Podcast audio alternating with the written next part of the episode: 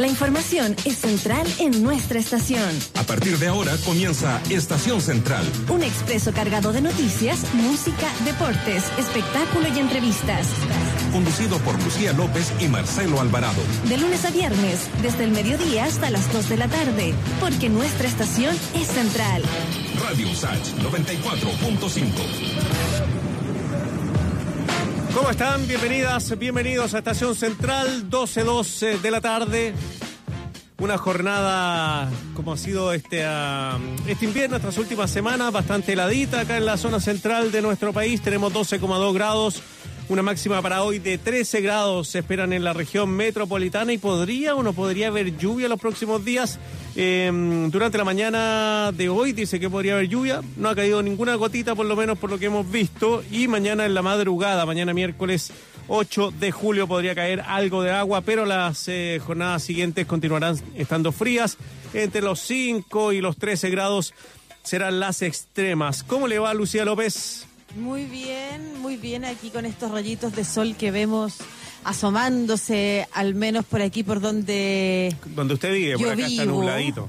Sí, no, aquí hay rayitos de sol asomándose. Han habido lindos. Eh, Gracias. Aparte de conductores en Radio Sach, han habido también lindos atardeceres, sí. lindos arcoíris el encierro eh, y este clima, ¿no es cierto?, tan sorprendente que hemos tenido, o sea, tan inusual, debería ser lo normal, pero es tan inusual que hemos tenido eh, en este invierno, nos, nos ha permitido intercambiar no solo alertas, informaciones relevantes, otras menos relevantes, unas que no debieran distribuirse, pero se distribuyen igual, pero al mismo tiempo nos ha permitido compartir lindos atardeceres. La gente Eso de sus llama- departamentos. Sí, se llama arrebol. El arrebol. El arrebol. Qué linda esa palabra. ¿Se la. ¿Se la describo? Es Ya, el color rojo de las nubes iluminadas por los rayos del sol. Hermosa, hermosa palabra. Cuando la gente pregunta qué palabra le gusta, yo voy a decir arrebol. Arrebol. Es una Sí. bonita palabra, llevarte resumen todo lo bello que es el atardecer. Sí, de todas maneras. Y harto arcoíris también se ha visto ahí. Sí, tan fanático Eh, no he sido, ¿ah? Para salir a ver los arcoíris no, pero No, yo tampoco, recuerdo cuando las chico, fotos. sí, recuerdo cuando chico esos arcoíris acá en Santiago, no sé, de lluvia muy muy fuerte, eh, despejaba y uno miraba hacia la cordillera y estaba nevada y se veía ahí el arcoíris con mucho frío también. Pero Sí. es lo que pasa comúnmente. Pero me acuerdo cuando Bonito. chico. Hace tiempo no veo un arcoíris. Pero, pero perseguía los, No, no. los tesoros, No, nunca. no, no, tan pavo nunca fui, pero pero miraba dónde empezaba y dónde terminaba. No, pero todos en algún momento esperamos el viejito pascuero, pues. También Sí, uno puede haber ido a buscar el tesoro. Ah, me parece, ¿viste? Todavía sí, pues el viejito, el viejito pascuero. Oye, a propósito de. Estará Dígame. cuidándose el viejito, ¿no? ¿Ah? ¿Estará cuidándose el viejito pascuero? Ah, yo espero que sí, pues. sí, Claro que sí. por lo menos para que pasemos una Navidad con alguien. Está en cuarentena Digo, sí, con la viejita porque viven juntos, dicen. Y, mm, y los duendes por otros lados. Sí, por Se fueron a sus casas, con su gente, con su familia. Haciendo la cuarentena, construyendo Así- ahí los, los como y corresponde. todo, claro. Porque allá hacen cuarentena de verdad y no obligan a salir a trabajar a los duendes, No. por ejemplo. No los hacen ir igual a la fábrica a hacerlo. Aplanaron la curva hace tiempo allá. Sí, allá están cuidándose por si acaso para que no haya rebrote, Claro. que es lo importante, ¿ah? Cuidarse de los rebrotes. Oye, yo, yo estoy pensando en lo que se nos viene en octubre, ¿ah? del plebiscito. Yo no sé si sea tan factible que se realice. Ella es una opinión personal, sin ningún tipo de antecedente. ¿A qué voy? A que, no sé si viste que Melbourne tuvo que cerrar seis, seis semanas la ciudad completa por un rebrote de coronavirus, uno de, las de los primeros países que salieron de esto. Estoy calculando más o menos que en septiembre vamos a estar de fiestoca 18 con distanciamiento físico, qué sé yo, pero capaz que nuestro rebrote llegue en octubre y yo no sé si las autoridades van a, van a estar disponibles a que pase eso. Mira, estuve ayer en la tarde, participé de una reunión con el ministro París. Ah, qué interesante. Sí, en el que se juntó este grupo de investigadores que, que están agrupados como los 40 de la carta. Gonzalo Bassi Galupé, que estuvo en el- recién en el matinal, Sí. eh, forma parte del grupo. Y, y yo creo que es importante eh, poder transmitirle la idea eh, a la autoridad sanitaria y a la autoridad en general. Yo Ya. creo que el problema es que esto no depende solo del ministro de Salud, del, e- del éxito que ha significado la cuarentena para estos índices más positivos que tenemos en la región metropolitana. Pero que aún así la alerta es que la curva está bajando muy lento. ¿Qué significa eso? Eh, ¿Y por qué lo menciono? Porque he visto gente hoy cuestionar que espacio público haya pedido hibernación. Por ejemplo, si hoy tenemos mejores índices de positividad. O, O sea, sea, ha bajado la O positividad. sea, hablando con el diario del domingo, como dice Cristiana. Hablando con el diario del domingo, pero además desconociendo El valor lunes, no que del domingo, tiene- del lunes. pero además desconociendo el valor que tienen las medidas como la cuarentena. Claro, y en la no discusión que se pone ahí, por Lucía. O sea, claro, tú pones el punto, no, hay que hibernar, no, pero ¿cómo vamos a hacer eso? Claro, pero es también tú pones eso un poquito más pasado para que todos puedan interactuar y también pro- proponer ideas que no han llevado a lo que dices tú, a este a esta baja en la curva de personas contagiadas y eso implica pers- menos personas muertas también. Totalmente, y que haya personas que hayan tomado medidas adicionales, por ejemplo, cuando se empezó a hablar de esto. Estaba recién escuchando, y ayer lo planteaba también Ricardo Baeza Yates, este director de, doctor en ciencias de la computación, eh, investigador del Instituto Milenio Fundamento de los Datos y director de programa de ciencia de datos de la Universidad Northeastern en Silicon Valley. O sea, una persona a la que se le consulta desde todas partes del mundo y que hace dos días puso en su Twitter buenas noticias, pasamos el pique en la región metropolitana, pero, y ponía una serie de consideraciones. Y lo entrevistan de todas partes y ahora estaba recién en el matinal de Chilevisión, pasé por la cocina, estaba la tele prendida y ahí estaba él. ya muy bien. Y me mal. dice, y él dice, yo dije esto porque es verdad que la gente quiere escuchar buenas noticias, pero mi énfasis no fue en que pasamos el pic, fue en que las cuarentenas sirven para que hayamos pasado ese pic. Y es muy importante transmitirlo porque las cuarentenas más estrictas, y si hubiéramos tenido cuarentenas más estrictas, hubiéramos evitado el número de fallecidos que tenemos Claro. hoy. Y tal vez la crisis económica en la que estamos metidos, porque se ha alargado durante cuatro meses. Europa estuvo dos meses confinados completamente. eh, ahora ha, ha habido rebrotes, pero nosotros llegamos a algunas zonas de Santiago para la gente que es de regiones. Cuatro meses llevan en cuarentena. Hablamos de. Santiago, o sea, la comuna de Santiago, la comuna de Ñuñoa. eh, Providencia tam- también me parece, Las Condes, Los Arnechea son zonas que fueron eh, hace cuatro meses cerradas tardíamente porque de ahí se expandió para todo el resto de, de Santiago. Entonces, como dice Lucía, yo también encuentro razón que hay que estar muy claro que el tema de las cuarentenas van a tener que, eh, cuando haya un rebrote, esto se ha que aplicar eh, religiosamente Y no solamente, eh, para los que son creyentes. como tú bien dices, de forma tardía, que siempre nosotros los expertos nos han dicho tienen que ser anticipatorias las medidas, sino que además se han tomado laxamente. No da reduciendo la movilidad. Y si tú miras las zonas que, menos reducen la movilidad, son las que tienen más impacto además con la enfermedad, Sí, pues. son las que viven más hacinadas y donde se ha producido además la mayor cantidad de fallecidos. Entonces, entender esto es fundamental para lo que tú dices, los rebrotes del futuro. Porque si volvemos a tener rebrotes dentro de esa fecha, como tú dices, septiembre, cuando se empiecen a soltar las cuarentenas en un mes más, no podemos reaccionar de la misma forma que se reaccionó hasta ahora, porque si no, la segunda ola va a ser peor. Sí, Podemos tener mismo- las mismas o peores magras cifras Sí. que tenemos hoy. Y lo que dices tú, porque acuérdate que este pronóstico que hace la Universidad de Washington dice que para Chile se esperan 25 mil personas fallecidas en octubre. En esta primera en ola, esta primera hora. Hola, entonces por eso yo no quiero ser eh, aguafiestas ni nada, pero yo creo que hay que eh, tomar todo esto con pinza en esta situación. Eh, yo no estoy diciendo que se postergue ni nada, pero yo creo que eh, la autoridad ya deben estar analizando y los partidos políticos también el tema de la factibilidad o no de hacer un eh, el, eh, plebiscito en el octubre, plebiscito en o de qué forma hacerlo. Ayer hubo elecciones, no me acuerdo si en República Dominicana también. Pero de ellos lo hecho, tienen salió el controlado. presidente, claro, re- de hecho, no, no sé República Dominicana. Ah, no, era pero- Costa Rica, perdón, me claro, equivoqué. Pero, y, y- y tampoco recuerdo bien cuál era el país, pero hay experiencias de elecciones. Se ha En hablado, Rusia. yo no estoy muy de acuerdo, eh, los expertos no lo recomiendan, de voto electrónico, por Mm. ejemplo. Sí, espacio público eh, lanzó una propuesta vinculada a por correo y, y son alternativas. Yo creo que Pero por correo está- es una buena Es alternativa. una buena alternativa Muy para buena. los adultos mayores, por O ejemplo. para uno, por ejemplo, si te queréis planificar en una situación normal y te quieres ir de viaje, pero hay elecciones, no, yo voto un mes antes por correo, lo mando, oye, pero si todos mandamos cosas por correo, o sea, Y en Estados Unidos se hace Se por hace, correo también claro. en distintos escenarios.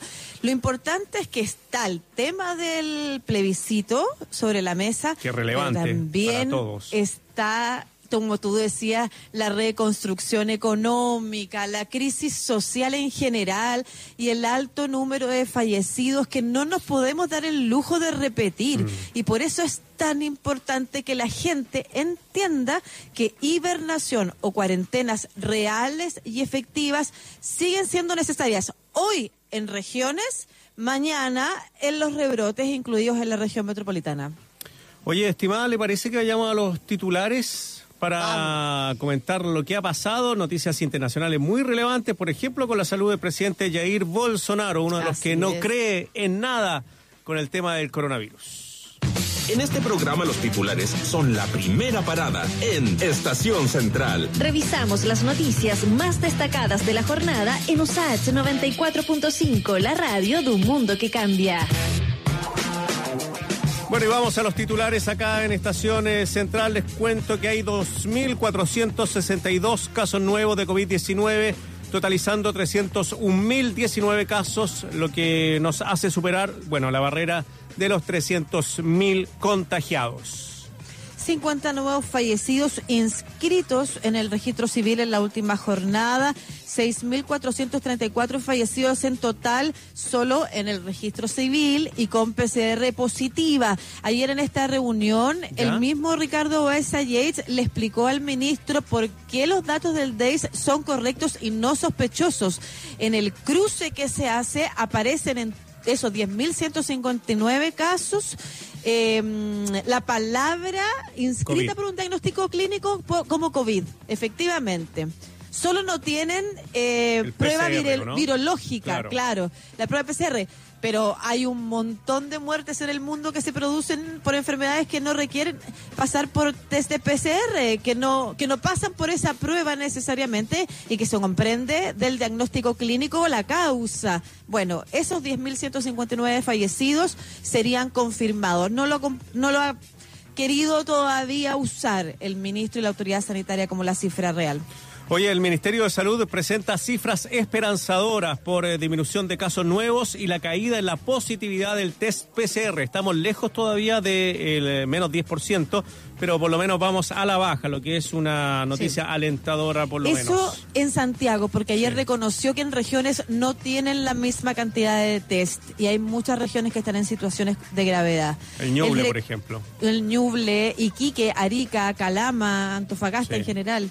Director del DEIS, Carlos Sanz, aseguró que la información no les llega de forma oportuna para realizar un reporte diario de fallecidos. Señaló eso el de Comisión Investigadora COVID-19 de la Cámara de Diputados. Por eso la entregan una vez a la semana. A la semana. Y Lo Espejo suspende ferias libres por dos semanas luego de la muerte de 20 feriantes por COVID-19. No te puedo creer, qué dramático. No, qué dramático esa cifra. El gobierno finalmente confirmó el veto a ley que prohíbe el corte de servicios básicos durante la pandemia. De no creer, informó el ministro de la Secretaría General de la Presidencia, Claudio Alvarado. Recordemos que esto es un proyecto de ley que se discutió en el Parlamento con apoyo transversal y que no habla de condonar las deudas, sino que simplemente mientras dura el estado de catástrofe no se le corte los servicios básicos a las personas. Bueno, ya el, eh, las tasas de interés, Lucía, de los créditos hipotecarios eh, de consumo y comerciales continúan tendencia a la baja El de la vivienda, la tasa fue promedio 2,76 en la última semana de junio. Y ahora estoy viendo que el eh, presidente del Banco Estado, eh, Sebastián eh, Sichel, bueno, hicieron todo un... Ah, podríamos decir una apuesta en escena porque se entregó el crédito Fogape 65 mil. Ah, qué bueno.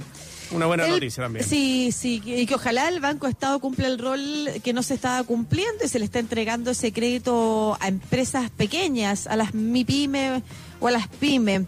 El presidente de Brasil, tú lo decías, Jair Bolsonaro resultó positivo en la prueba de coronavirus, esta gripecita que decía él, ¿no? Y una buena noticia de para Arturo Vidal, eh, Quique Setién, el entrenador del Barça, dijo contar con él para la próxima temporada. Ringo Starr celebra hoy sus 80 años con un concierto transmitido por YouTube. Y uno de sus invitados estelares será Paul McCartney. Era Qué que no, dato. era que no.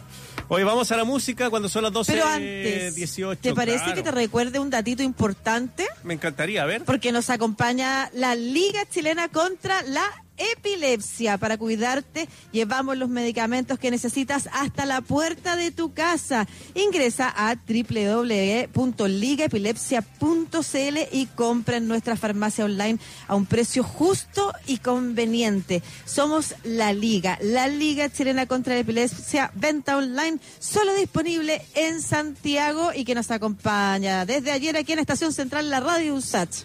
Vamos con la música entonces, eh, Lucía. Escuchamos eh, a Trash. Esta canción se llama Suede, acá en Estación Central de Radio Usach.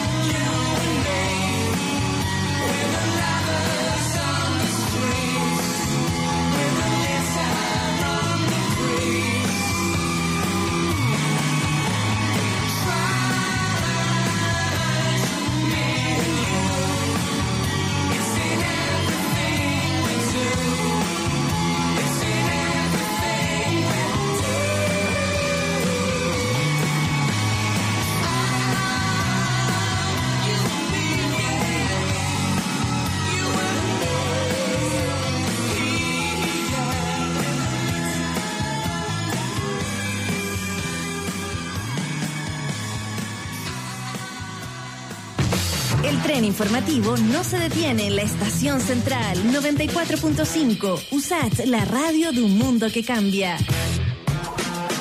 Bueno, quiero aclarar que me equivoqué, Lucía. Fue todo al revés. El grupo se llama eh, Suedes. Sued es la banda y Trash Sí. la canción. Exactamente.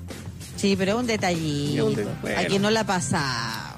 ¿A quién no le ha pasado? Eh, a ti no, pues todavía. No, si- me ha pasado, me ha pasado tantas cosas. Pasan piolas, sí. pues. Oye, eh, preocupantes son eh, las cifras eh, que se conocieron esta mañana con los resultados del estudio de caracterización social, política y económica de la serie Barómetro del Trabajo de la Fundación Instituto de Estudios Laborales, el FIEL, y Market Opinion International Research, Mori Chile.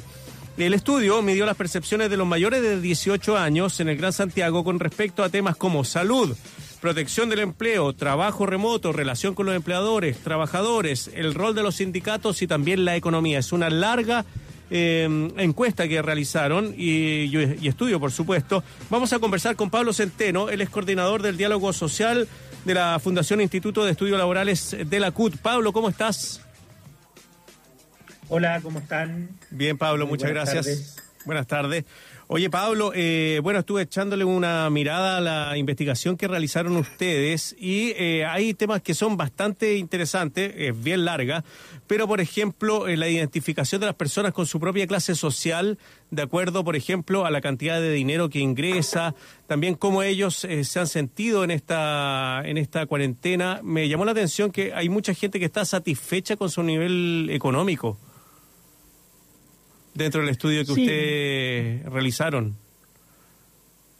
Mira, bueno, este es el, este es el cuarto, cuarto estudio de, de medición que hacemos desde la Fundación con Mori. Eh, estamos cumpliendo ya un año de estudios regulares que nos ha tocado una situación bien particular en Chile donde hemos medido varias cosas, digamos.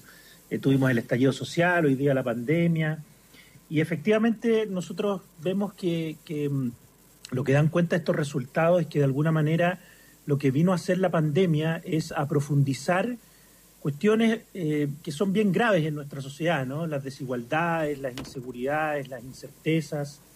Eh, y en ese sentido, claro, llama la atención que, que un gran porcentaje, de alguna manera, que se muestra al inicio de los resultados, Sí. eh, se muestre satisfecha, digamos, de, de su vida. Ahora, lo que ocurre, la pregunta el más 81% sociológica- la está muy satisfecho, satisfecho con, eh, con, eh, con la vida por, el ingre- por ingreso, por ejemplo. Claro, lo que pasa es que si, si tú, por eso te digo, la- lo, lo sociológico de esto es que, bueno, la gente no conoce otra vida, ¿no? A quien tú le preguntas en general tiene su propia vida, por tanto... Mm. o sabe que puede compararlo. ser peor. Claro, Claro, sabe que pero puede si ser tú peor. te vas al nivel de ingreso, si tú te vas al nivel de ingreso, te das cuenta que el 81% que está satisfecho con su vida son aquellos que tienen un ingreso de 2 millones de 2 más. millones, claro. Claro, o sea, la satisfacción está muy ligada al ingreso, en definitiva. ¿no? Que, bueno, un poco se, se ha estudiado sobre esto, hay varios estudios, pero todavía sigue siendo muy, muy ligada la satisfacción al ingreso y, por tanto, la medición de las consecuencias sociales de la crisis va a estar, por cierto, muy ligada también a lo que eh, la ciudadanía percibe como la posibilidad de mantener o verse afectados sus ingresos. De allí que haya una percepción muy crítica, por cierto, de, por ejemplo, el manejo de las políticas sociales o de las ayudas ¿no? que, que- que han llegado en, en- este periodo de pandemia. Sí. A ver, ¿por qué no profundizas ahí? ¿Cuáles son los mayores temores, por un lado, para luego avanzar hacia las críticas que tú mencionas? Mira, por ejemplo, hay una cuestión que es súper eh, que es súper paradigmática, que eh, el 78% de quienes responden a esta encuesta eh, dice que eh, necesita algún tipo de ayuda. O sea, ahí tienes una gran cantidad de, de personas que dice que necesita una ayuda en esta crisis. Perdón, Hay ¿y ese una- dato lo tienen desagregado como para saber, a propósito que estamos en la discusión de apoyo a la clase media, cuánta son? gente de ingresos quizás más altos, de un millón hacia abajo, eh, pero su- superior a la línea de la pobreza, también están en el rango de personas que dicen necesitar ayuda? Eh, sí, sí, lo, lo, lo tenemos, digamos, desagregado. Eh, de hecho, una de, las de las características que tiene este estudio, ustedes pueden revisar eh, todos los, los, los resultados, como bien se decía, es una, es una larga es una larga encuesta, digamos. Eh, la gracia que tiene es que preci- precisamente lo que hace es clasificar, digamos, por, por ingreso la, la percepción de, de ayuda y, bueno, de todas las, cosas que se preguntan. Y efectivamente lo que ocurre es que eh, allí donde los ingresos son menores, por cierto, la, la percepción de la necesidad de ayuda es mucho mayor, evidentemente, ¿no?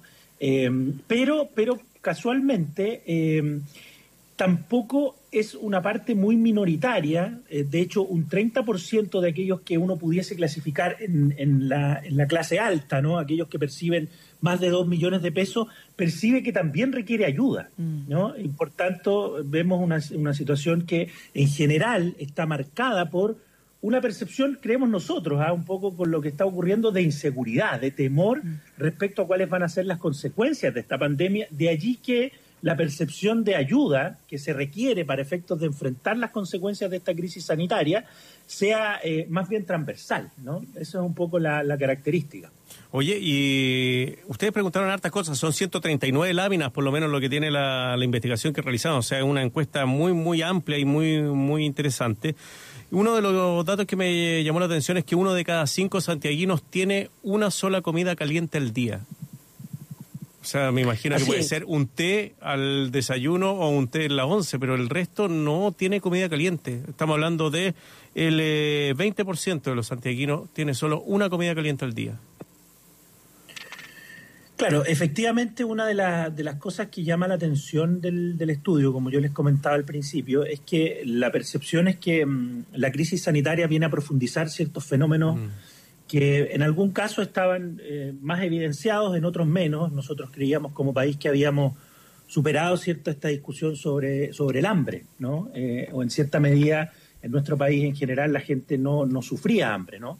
Y la verdad que este estudio, junto con, con la percepción que hay de las entregas de, ayuda eh, más concretas, como por ejemplo la caja de alimentos, etcétera, dan cuenta de que estamos volviendo a una situación que es muy preocupante como país.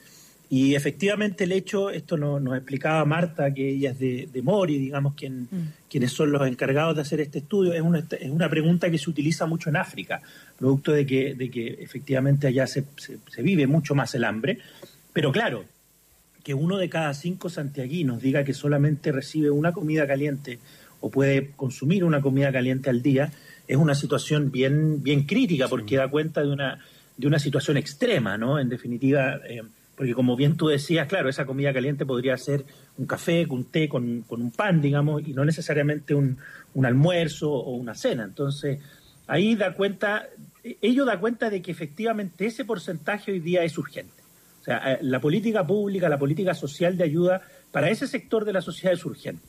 Porque ahí hay un problema, si además tú lo desagregas por edad, por ejemplo, son los jóvenes entre 18 y, mm, Y 29. 25 años de edad, Mm. eh, los jóvenes, digamos, los que más, los, entre 18 y 29, perdón, los que más, eh, los que menos reciben alimento caliente en el día. Entonces, Qué claro, una sociedad que además un porcentaje mayoritario son los jóvenes los que no se están alimentando bien, eh, es, una, es un problema complejo, no, no solamente hoy día, sino que también hacia, hacia futuro. Esto, esto se profundizó, perdona Lucía, desde octubre en adelante por los estudios que ustedes tienen.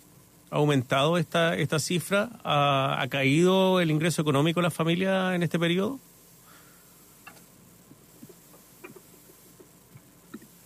¿Para mí la pregunta o para...? Sí, no, para ti, Pablo. Si ha, sí ha caído.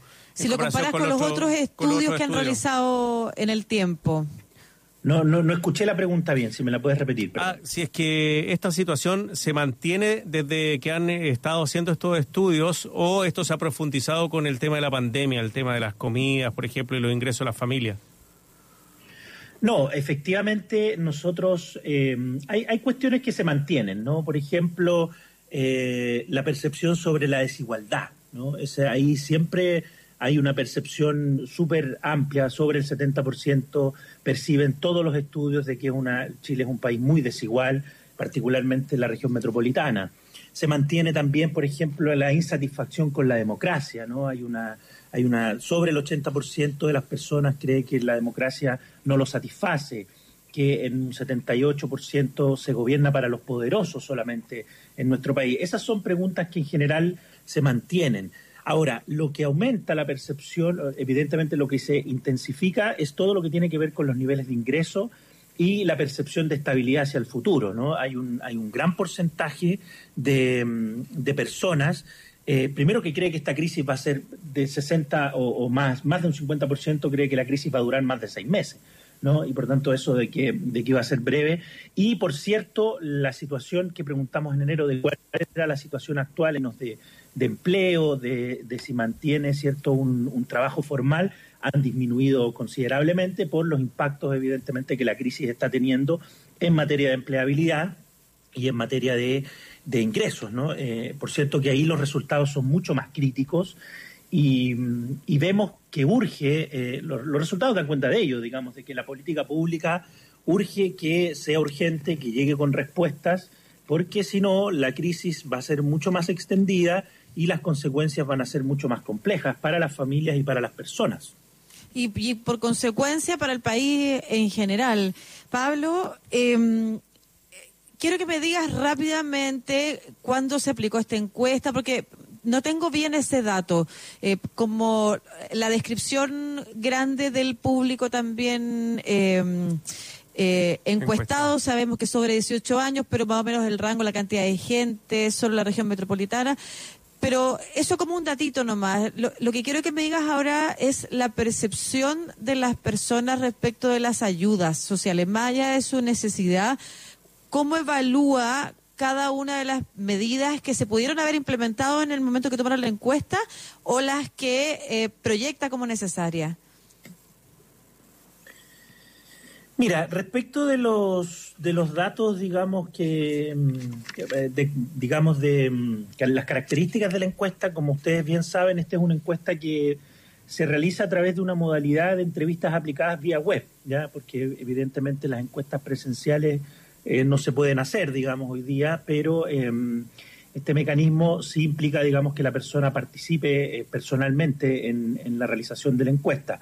Es una encuesta que fue realizada en las 32 comunas de, del Gran Santiago. Es, eh, se suma, por cierto, San Bernardo y Puente Alto. Lo pueden ver al inicio de la encuesta donde está la ficha técnica. Eh, tiene mil casos con una fijación proporcional. Eh, es una encuesta que fue realizada entre el 19 y el 29 de junio. Ah, ¿ya? sí, Es ya. decir, en plena, Pandemia. en plena, digamos, eh, cuarentenas, digamos, vigencias de, de cuarentenas, y efectivamente abarca una, una serie de temas desde la caracterización eh, socioeconómica de las personas, el mapa de las confianzas de instituciones, comportamiento electoral también respecto al plebiscito que se nos avecina el- en, en octubre, ¿cierto? Eh, temas que tienen que ver con lo político y los ingresos. Y también hay, una, hay un espacio, como tú me preguntabas, Lucía, que está dedicado particularmente a eh, evaluar, ¿cierto?, lo que han sido las pandemias y sus consecuencias, ¿ya? Y aquí hay factores, hay, hay cuestiones que son bien interesantes, positivas por un lado, pero muy negativas en su gran mayoría. Por ejemplo, como factores muy positivos, uno puede destacar eh, que cuando se pregunta, hay, hay ciertos valores que nosotros creíamos que no existían en, en nuestra sociedad, que tienen que ver con la solidaridad, por ejemplo. Y hay una gran cantidad de personas, el 64% y el 38% eh, después, dicen que la familia y los vecinos han sido muy solidarios, ¿no? Quienes han sido los más solidarios en esta pandemia.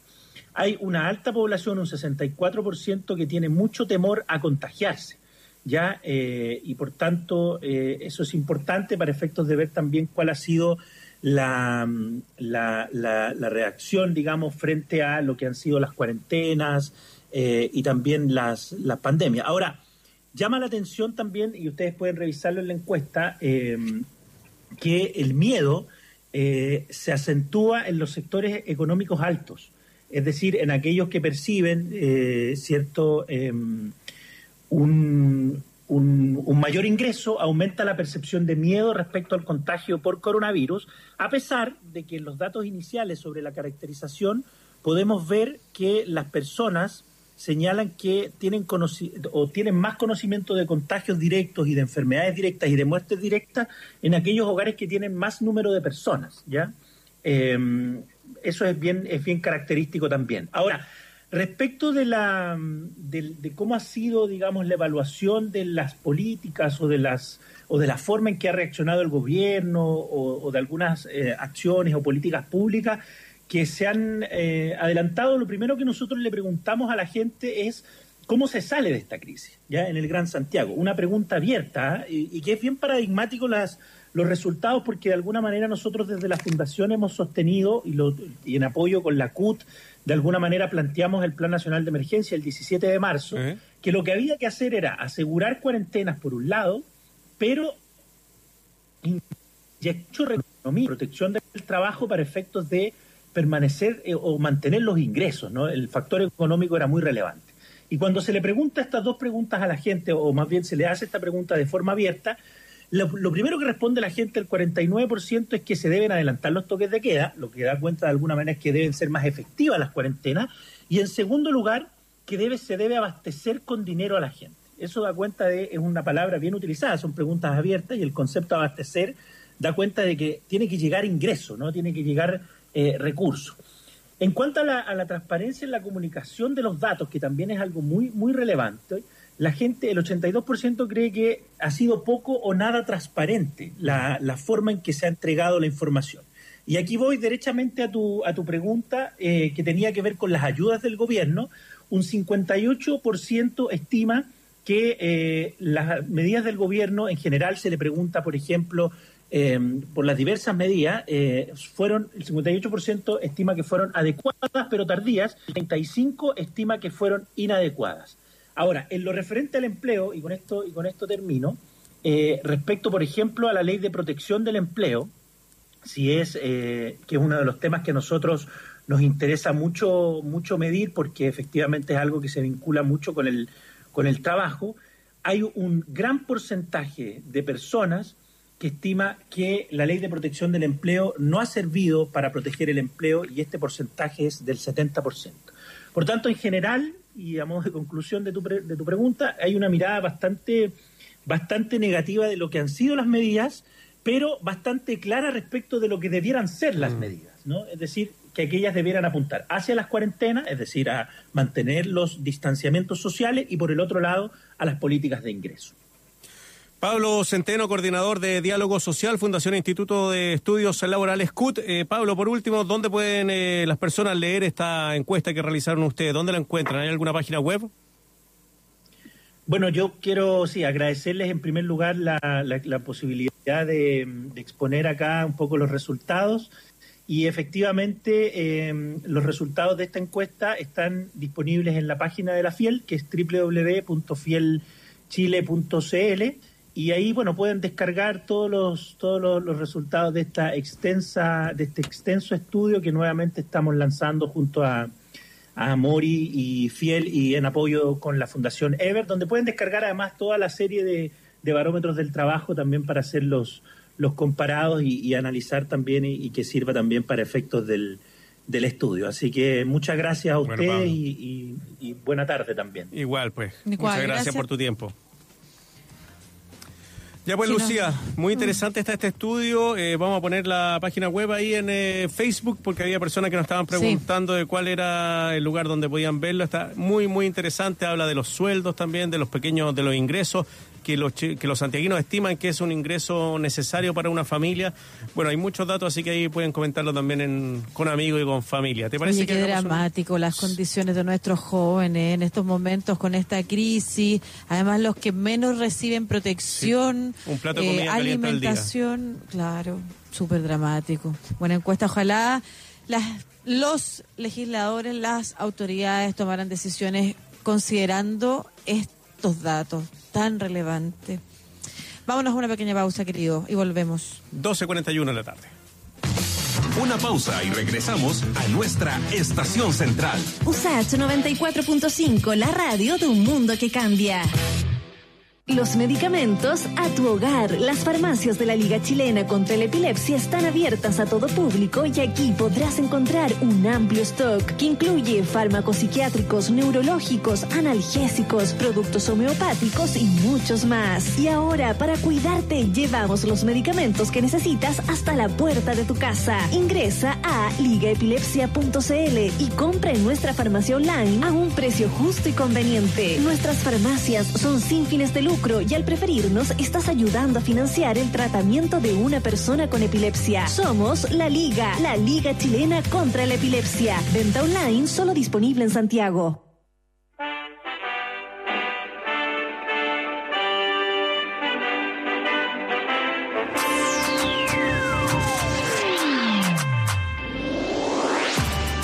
Mundo cambia gracias a la ciencia. En Radio USACH 94.5 FM Te contamos sobre los avances y descubrimientos en All You Need Is Lab con Ibelis Martel y Nadia Politis. Para disminuir las emisiones de gases de efecto invernadero es necesario que los vehículos en Chile se muevan por medio de energías limpias. Una opción es la electromovilidad. Matías Díaz, ingeniero civil en electricidad de la USACH y doctor en ingeniería eléctrica y electrónica de la Universidad de Nottingham, detalló las ventajas de los vehículos eléctricos. En un vehículo a combustión, tú con un litro de combustible que debe estar a 800 pesos, te mueves unos 12 kilómetros. En un vehículo eléctrico, con un kilowatt hora, tú te mueves entre 8 y 9 kilómetros. Y el kilowatt hora vale cerca de 100 pesos. El problema es que la inversión inicial es muy alta también. El mismo experto de la USACH explicó las limitaciones de tener un vehículo eléctrico en Chile. Uno carga un vehículo a benzina y el estanque tendrá, depende del vehículo, pero unos 300, 400, una camioneta debe tener hasta 600 kilómetros de autonomía. Con un vehículo eléctrico, en contraste, la autonomía de los vehículos en Chile al menos andan cerca, promedio debe ser unos 250 kilómetros de autonomía. Y el otro problema es que eh, no tengo dónde cargarlo. Según Díaz, hacen falta incentivos en el país para fomentar la electromovilidad. Mientras como país no tengamos una política de, de incentivos, eh, la gente no se va a cambiar de vehículo a combustión a vehículo eléctrico. Si bien los vehículos eléctricos pueden cargarse desde un enchufe en la casa, eso exige entre 20 y 25 horas de carga, mientras en las estaciones de carga rápida esto se reduce a 30 minutos. El mundo cambia gracias a la ciencia. Pronto volvemos con más noticias, descubrimientos y avances en All You Need Is Lab. En Radio USACH 94.5 FM con Ibelis Martel y Nadia Politis. Radio USACH, la radio de un mundo que cambia. Nuestra locomotora ya está de vuelta en la estación central. USACH 94.5, la radio de un mundo que cambia. 12.45 de la tarde, estás en Estación Central. Recuerda todas las plataformas, Twitter, Facebook, Instagram, también radiosach.cl para que nos sigas, nos veas, nos escuches, nos comentes todas las entrevistas y también nos preguntes, por ejemplo, por la encuesta que acabamos eh, de conversar, fielchile.cl, fiel como esa palabra que a algunos o a algunas les cuesta, bueno, fielchile.cl. Ahí encuentran esta encuesta. Vamos con la música, escuchamos a Adele, Rolling in the Deep, acá en Estación Central de Radio USACH. There's a fever pitch bringing me out the dark. Finally, I can see you crystal clear.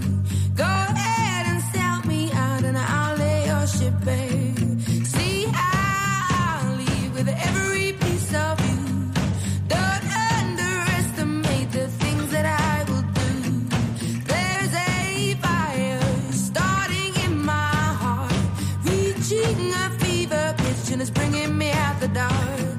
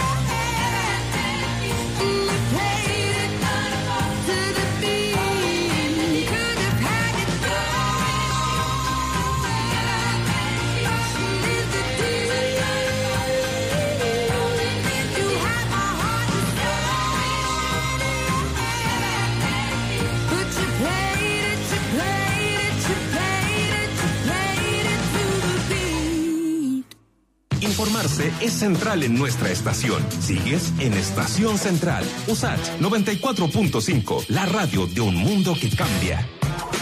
12.49 de la tarde en Estación Central de Radio Usach. Hay gente que nos ha escrito porque hay problemas con la comisaría virtual para pedir Sí. permisos. Eh, yo acabo de ingresar, no voy a pedir un permiso, pero por lo menos acá está habilitada. Yo no sé, tal vez haya sido un tema puntual, pero por lo menos está bien que nos tipo comenten. de permiso, a ver si nos pueden dar un poquito más de detalle para, para revisarlo. Mientras, vamos a nuestra próxima entrevistada, un tema que a ti eh, te parecía importante de tratar y que en realidad lo teníamos un poquito dejado de lado, que es la salud oral en tiempos de pandemia. ¿Te acordaste cuando yo conté, claro, los hábitos dentales de mi familia? higiene dental. Y me dijiste, te voy a traer a alguien para que te, Para que creo- te oriente mejor. Mira, si cuesta ir al dentista en, en situaciones normales, imagínate ahora. Eh, Sí. Y bueno, y hay mucha gente que puede sufrir algún problema dental en este periodo. Y nunca es malo recordar cuáles son las medidas que uno puede hacer y también qué puede hacer en la casa si tiene algún problema. O sea, yo siempre me acuerdo, o por lo menos pensé, eh, cuando me empezó a salir la muela de juicio. O sea, Ah, una claro. persona que esté sufriendo con el tema de la muela de juicio hoy. O con una el- carie que se haya profundizado en esta época. Problema- bueno, problema vamos, encía, bueno, vamos todo a eso. conversar con la doctora Marcela Faría, que es directora de extensión de la Facultad de Odontología de la Universidad de Chile, porque están en una campaña promoviendo precisamente este tema. ¿Cómo está, doctora? Hola Luisa, hola Marcelo, muchas gracias por la invitación, por el espacio. Eh, sabemos que la radio eh, hoy en día está eh, es un eje fundamental de comunicación, eh, de llegar a las personas, eh, mucho más que la televisión, debería llegar con un, con un mensaje importante, a diferencia de lo que pasa habitualmente en, en los canales de televisión nacional, que se desvía de la importancia del mensaje, en cambio la radio cumple súper bien ese rol y especialmente la radio Sacha, aprovecho de saludar a la radio completa. Muchas gracias. Gracias, Muchas doctora. gracias a usted, doctora. Solo por si acaso, pero mire, no se preocupe, ¿ah? Pero me llamo Lucía, que usted me diga, Luisa, es normal porque pasa habitualmente, también me Ah. dicen Pilar, pero no importa. Pero si lo aclaro porque después cuando yo la llame y le diga, doctora, habla Lucía, usted me recomendó esto y estoy en este problema, usted me reconozca, por favor. Oiga, doctora, cuéntenos. Lucía, me- No, no se preocupe, No, a por mí eso me digo, dicen no se Mauricio, preocupe. no se preocupe, o Álvaro. Sí, Ay, no, Claudia o Francisca, como Pese a todo, por no pasa. No, sí, pues por eso nosotros le restamos importancia, no es grave para Sí. nada. Doctora, la salud oral en Chile es importante y en tiempos de pandemia, ¿qué pasa y por qué es relevante esta campaña que ustedes están haciendo? Mira, pasan dos cosas eh, bien fundamentales. Una, eh, la situación de, eh, eh, de confinamiento genera, por un lado, estrés y por otro lado, eh, una ansiedad que puede que ciertas normas de, de cuidados orales que uno esperaría tener eh, las vaya dejando de lado por una cosa de desmotivación. O sea, primero tenemos que en una situación ideal que exista el cuidado, ya está en riesgo, y si a eso le sumamos en una situación real donde no hay hábitos que siempre estén eh, dentro de la familia, y quiero hacer énfasis al concepto de familia, porque algo que un poco nos falta a veces a los odontólogos, considerar la salud oral como una responsabilidad familiar. Muchas veces los programas se concentran en los dos años, en los seis años, en el cuarto medio, a los 60 años, y el concepto de familia y que lo manejemos como familia se escapa un poco. Y esta pandemia en general, en varios ámbitos, nos ha dado la posibilidad de recuperar el rol de la familia para enfocar diferentes eh, elementos. O sea, está clarísimo que la familia hoy en día es la que está educando a nuestros niños, ya sea de, de enseñanza medio básica. O sea, Claro. por supuesto que están los profesores, aprovecho de mandar un saludo al gigante esfuerzo que están haciendo. Pero es- hoy en día está, es una responsabilidad mucho más compartida que otras veces. Y eso es una realidad tanto en, en el ámbito de la educación como en el ámbito de la salud. Siempre la salud y la educación ha sido algo que ha, ha estado compartido entre el- en la familia, ¿cierto? Y las personas que nos dedicamos al ámbito de la salud, a prestar el servicio, a trabajar en, en las líneas de prevención. Pero en general algo pasa que se nos escapa y a veces la familia está muy ocupada, con mucha atención y descansa en los servicios de salud, el ámbito de la salud, y descansa en eh, en- Los en- colegios, en los educadores, los colegios, educadoras. los educadores, el ámbito de la educación. Y en realidad es algo que tenemos que hacer todo el tiempo en conjunto. Entonces esto, dentro de las cosas malas, nosotros lo, lo vislumbramos como una potente posibilidad de reforzar eso de empezar a trabajar, a dar esa mirada, a dar ese, giro, ese giro a, a potenciar eso. Y por eso nació el, la idea de hacer una red de, eh, de una forma de llegar a la familia, eh, valga la redundancia, remotamente, para poder eh, potenciar las cosas que en familia tenemos que ver. ¿Y cuáles son Si, esas, si en mi familia yo... el- déjate la idea súper simple. En- si en la familia tengo un eh, adulto mayor que quizás en época de confinamiento está pasando justo en la edad que todo, todo esto uno normalmente se mueve, sale. Pero si esto nos afecta a nosotros, los que entre comillas nos creemos jóvenes, de, de tener eh, eh, disminución de movilidad, ¿cierto? Que nos cuesta movernos, que a veces uno va al supermercado y llega cansadísimo. Eh, estamos perdiendo muchas habilidades y eso también pasa en los adultos mayores, entonces también se pierden ciertas motricidades. Yo pudiese detectar eso y poder ayudar a la persona mayor de la misma forma que antes en los o, o uno esperaría que un pequeño de, de, de uno a, a tres, o sea, de, perdón, de seis meses a tres años, el papá tiene que, o la mamá tiene que ayudar y asesorar ese cuidado mental, ¿ya? El, hay momentos en que uno deja al niño solo respondiendo lo que me preguntaba Marcelo, cómo lo hace. Uno primero es generar el hábito, ¿ya? Eso es lo, lo primordial. Y ahí a veces dicen, no, la técnica de higiene para los niños de seis meses a tres años, ¿cuál es la técnica? Bueno, más que una técnica, es el hábito lo principal. O sea, que el, para el niño sea normal lavarse las encías, aunque tenga dos dientecitos a los seis meses, con un cepillito de dientes y que la mamá le pase, ¿cierto?, con una gasita por el resto de la boca, cosa que no quede la leche en la boca al dormir. Si nosotros logramos hacer eso desde pequeños, vamos a tener un niño que no va a ser un problema lavarse los dientes antes de dormir. Lo mismo lavarle, o sea, lo ideal es por lo menos, uno dice tres veces, en realidad pueden ser dos, pero supongamos que logramos un hábito de tres lavados de dientes en la línea de niños, eso ya es, es bastante bueno, pero el más importante, sin duda, es el de la noche. Entonces, hay un montón de mensajes que la idea es llegar desde el ámbito de que operemos como familia, nos cuidemos todos juntos, ayudemos a los que hay que ayudar, que son los más pequeños y los más adultos, con una responsabilidad familiar. Y en esa línea nosotros hicimos un canal de YouTube que se llama Extensión Fouch, que lo pueden buscar nuestros Extensión Fouch. Fouch, F-O-U-C-H. Exacto. Que esa es la Facultad de Facultad de Odontología de la. Universidad de Chile. Ya. No, sí, soy muy en estamos eso. subiendo, maestra, maestra, ahí estamos subiendo videos de distintas etapas de la vida, del curso de la vida, tanto para niños como para adultos y cada vez lo vamos completando. Paralelo a eso, hay otro, eh, hay otro canal de YouTube que se llama Besa la Vida, campaña Besa la Vida. Y ese canal de YouTube también es muy importante y ese nació antes de la pandemia. Con, es una campaña que nace entre la, una asociación, es bien bonito esto, entre la Facultad de Odontología con la Sociedad de Escritores de Chile. La directora es de la Sociedad de Escritores de Chile, Varinia Reyes, la Facultad de Odontología por otro lado, y eso gener- ha generado una forma de comunicación más lúdica, una forma de educación más lúdica.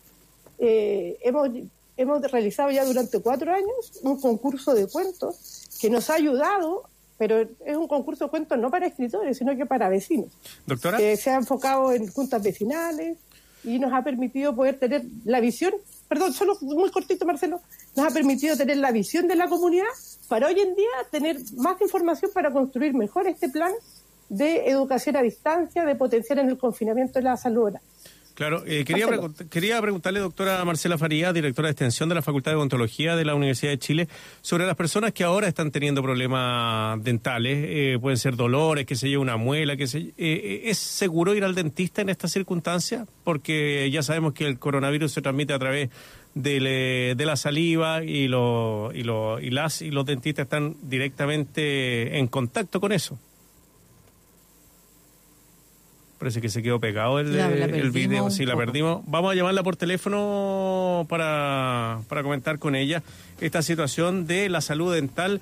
Ya ya te quedó claro, por Lucía, vaya a tener que ponerte las ¿sabéis que pilas. ¿eh? estaba pensando en eso? Yo no sé qué mal hicimos acá, pero mm, pero nosotros hacíamos eso de lavarla a la, a Cuando- la- cuando a guaguas, pues claro. Pero después no hay caso. O sea, y cada cierto tiempo estamos inventando nuevas Pero a ella le fórmulas, gusta ir al dentista. ¿A quién le gusta ir al dentista? Por favor, leante- ¿cu- ¿qué porcentaje de personas Yo no puedo decir que me gusta, pero no me desagrada. no, ya, pero es que tú tienes unos gustos particulares, pero lo, lo habitual es que a la gente no le guste ir al dentista. Además que, yo esto una vez lo puse, me acuerdo que lo puse en un comentario en una red social, ¿Ya? así como, porque tenía que ir al dentista, que no hay nada más caver, uno siente una sensación de unas máquinas prehistóricas que suenan y te rompen horrorosas. Digo, como no han inventado algo más moderno, que no, hay cosas más modernas, en fin. Pero a uno la sensación de ir al dentista no es agradable y además hay una sensación de costo asociado bien alta. Claro, es que si no te lavas bien los dientes, por Lucía, Te sale peor. Sale más caro. Sale- No, pero es que hay personas que venimos con dientes más complejos.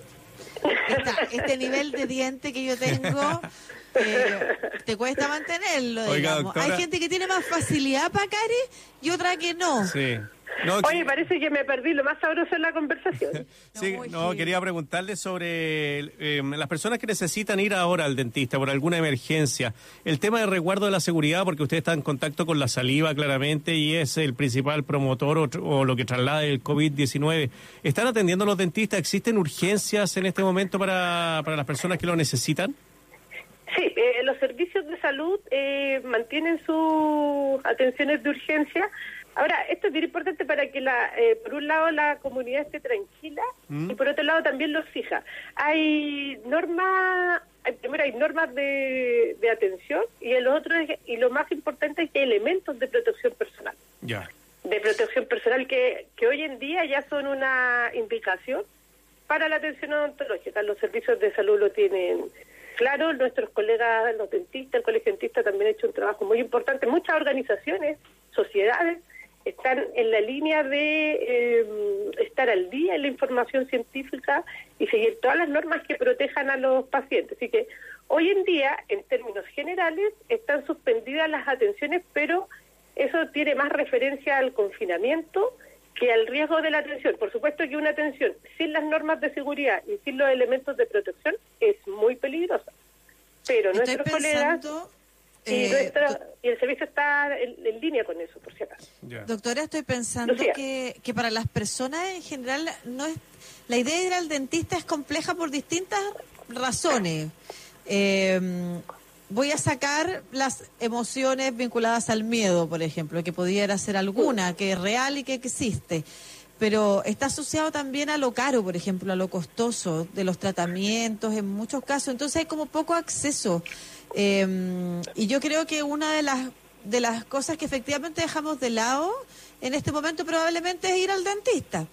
Eh, si ya en tiempos normales eh, no es tan habitual hacerlo o, o no está dentro de las prioridades, eh, malamente, digamos, porque es importante, eh, probablemente en pandemia, y por eso no lo habíamos tocado el tema tampoco, se ha disminuido la atención en las familias, como usted dice, respecto de las problemáticas que pudiéramos adquirir. ¿A qué tenemos que estar atentos y atentas en la familia? ¿Cuáles serían los problemas que pudieran surgir? Pero ojalá nos concentráramos en los más específicos y los más urgentes.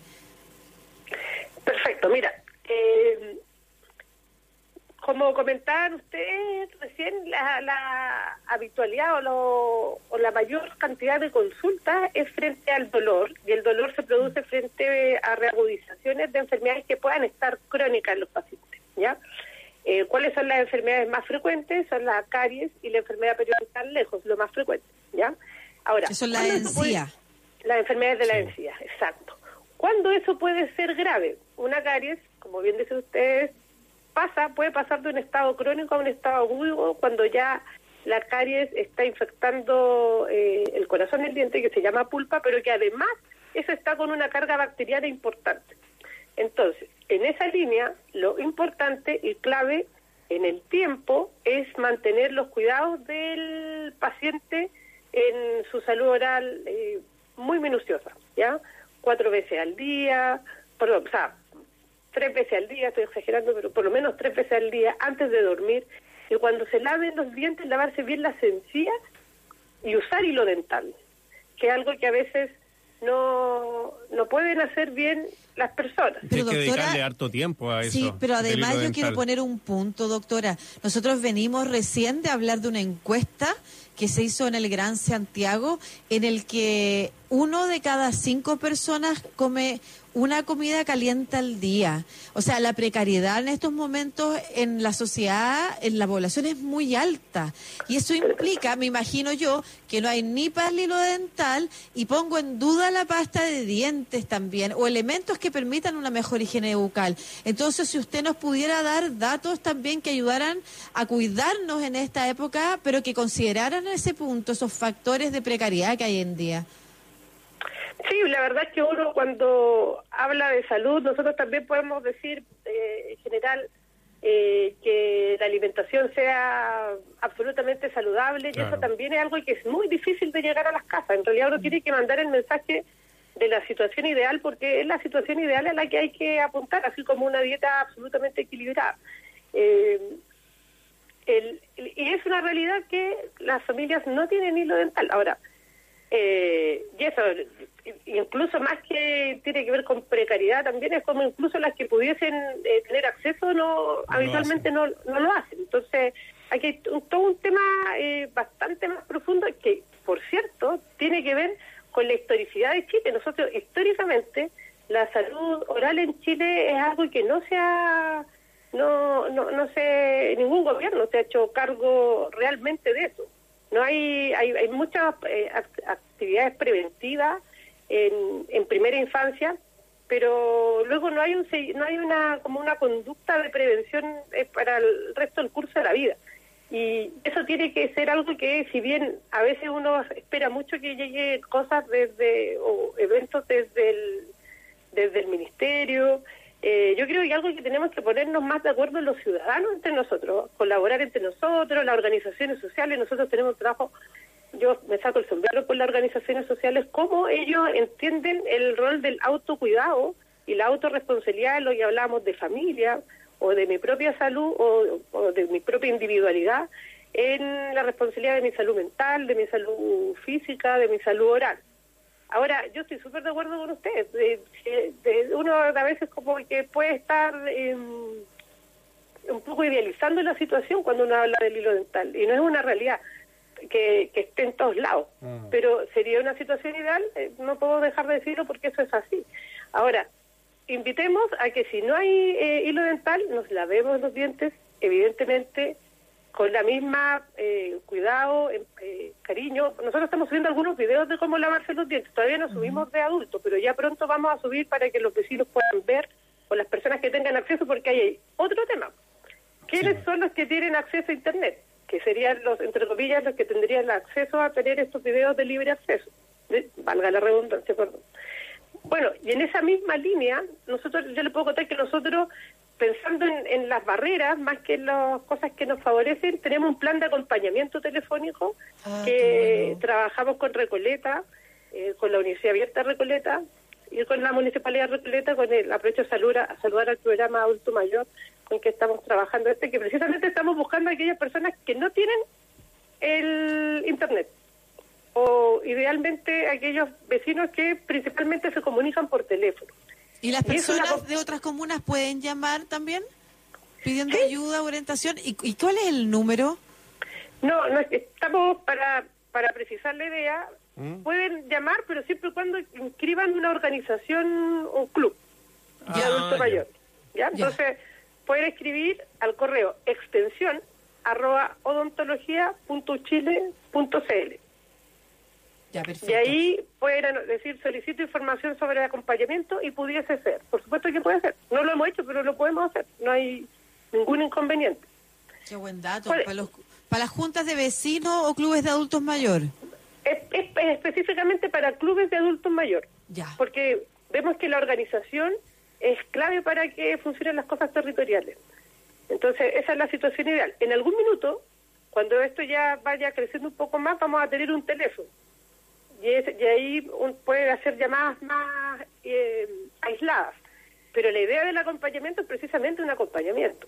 O sea, por ejemplo, tú- yo le digo a... el- uno llama, habla con el adulto mayor, le pregunta cómo está. Nosotros vemos temas de COVID, sino que vemos hartos temas, por eso partimos con Recoleta, porque eh, ellos nos han ayudado a que nosotros ayudemos a las personas mayores a guiar temas de seguros sociales que a lo mejor no saben cómo hacerlo, de cómo sacar su clave única, eh, y todo esto en coordinación con la Junta Vecinal, porque saben que nosotros estamos llamando y es una única persona para evitar estafas y otras complicaciones que lamentablemente empiezan a pasar o son riesgo de que pasen.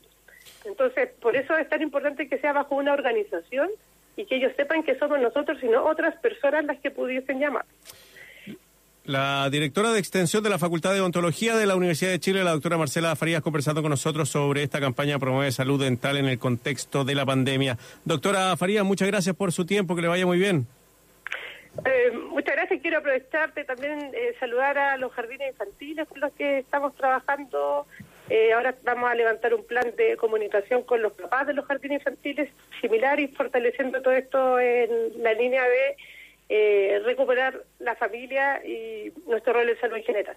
Y para Eh, muchas gracias, Lucía. Muchas gracias. No, gracias a usted. De verdad, le tengo que prestar más atención al tema. A mí me han, me han dicho, eh, porque es una cosa como de baño en general, además, me he topado con otras madres o padres de, de hijas eh, eh, como prepuber, por ahí que dicen, ay, no sé, hay una etapa en la que les da lata bañarse, como... Entonces, La- ¿qué- Pasa con los dientes también. Sí. Pasa con los dientes también, ¿ves? Ya, gracias, doctor. Gracias. Un abrazo. cortito, Sí. cortito para terminar lo que me preguntaba, porque fuimos para otro lado con lo del hilo, pero de lo de las urgencias dentales, lo ideal es solo ir cuando hay urgencia. Ya, Ya. cuando la mayoría de las urgencias son por dolor o aumento de volumen, esas son las principales consultas. Y las urgencias dolorosas, ¿Mm? eh, por ejemplo, el dolor de dientes, si yo, yo me tomo un vaso de helado y me da un tironcito nomás, eso es reversible aún, así que no es una urgencia. Cuando un dolor de muelas eh, requiere de una atención urgente es cuando eh, persiste con el estímulo, toma algo helado y sigue doliendo mucho tiempo o duele en la noche o tiene un dolor punzante que no para. Eso a veces también pasa con algunos tratamientos de encía, pero es importante identificar o tratar de ver que el dolor se mantenga en el tiempo para ir a la consulta porque si no es complicado. Muchas o un aumento gracias. de volumen que aparece muy rápidamente también requiere de atención odontológica urgente. Gracias, Muchas doctora. gracias, doctor. Un bien. abrazo. Que estén muy bien, muchas gracias por la invitación. Encantado, gracias. Marcelo, ¿anotaste tú por ahí las páginas web? Eh, anoté extensión Fouch, Esa. esa, punto Esa era CL. extensionfouch.cl para Sí. ver los videos, porque es tan importante. La prevención es importante, pero la descuidamos y yo también formo parte de ese grupo, no, no puedo decir nada. Pero, pero sabéis que perder dientes es tan malo, es tan, es tan complejo eh, que ojalá hagamos lo posible por no llegar a esos momentos. Entonces, si usted está con esos dolores complicados, que puede ser una carie que haya avanzado mucho, antes de perderla, vaya a su urgencia, recurra a su urgencia. Bueno, llegamos lo posible por restablecer los hábitos y preocuparnos tanto de los niños, como decía Marcela, hasta de los adultos más grandes y trabajar el tema de- del cuidado dental en familia. Sí, el tema de la costumbre, hacerlo costumbre, como era el lema, Que la dignidad se haga costumbre Exactamente. y el lavado de dientes. dos Tres cosas. veces a la semana. no, no, Ya. como que a la semana tres veces al día. Perdón, tres veces al día. Yo estoy en la ducha. Aurora, por favor, al menos tres veces a la semana. Ya, oye. Ya. Una de la tarde. 13 minutos. Un respiro y el maquinista regresa a la estación central. USACH 94.5, la radio de un mundo que cambia. Los medicamentos a tu hogar. Las farmacias de la Liga Chilena contra la Epilepsia están abiertas a todo público y aquí podrás encontrar un amplio stock que incluye fármacos psiquiátricos, neurológicos, analgésicos, productos homeopáticos y muchos más. Y ahora, para cuidarte, llevamos los medicamentos que necesitas hasta la puerta de tu casa. Ingresa a ligaepilepsia.cl y compra en nuestra farmacia online a un precio justo y conveniente. Nuestras farmacias son sin fines de lucro y al preferirnos estás ayudando a financiar el tratamiento de una persona con epilepsia. Somos La Liga, la Liga Chilena contra la Epilepsia. Venta online solo disponible en Santiago. Las canciones, las obras de teatro y la danza son células que respiran y se adaptan a sus entornos. El arte, por lo tanto, Una escena viva. Escúchanos de 3 a 5 de la tarde junto a Mauricio Jürgensen y Muriel Riveros. arte valiente, patrimonial, con opinión y raíz chilena. Siempre por la 94.5, Radio Sach, la radio de un mundo que cambia. la radio de una escena viva. El maquinista ya nos trajo de regreso a la estación central. Radio Usach 94.5. Una 14 de la tarde, estás en Estación Central de Radio Sach. Vamos eh, con la música, escuchamos a Joe Vasconcelos, la joya del Pacífico acá en Radio Sach.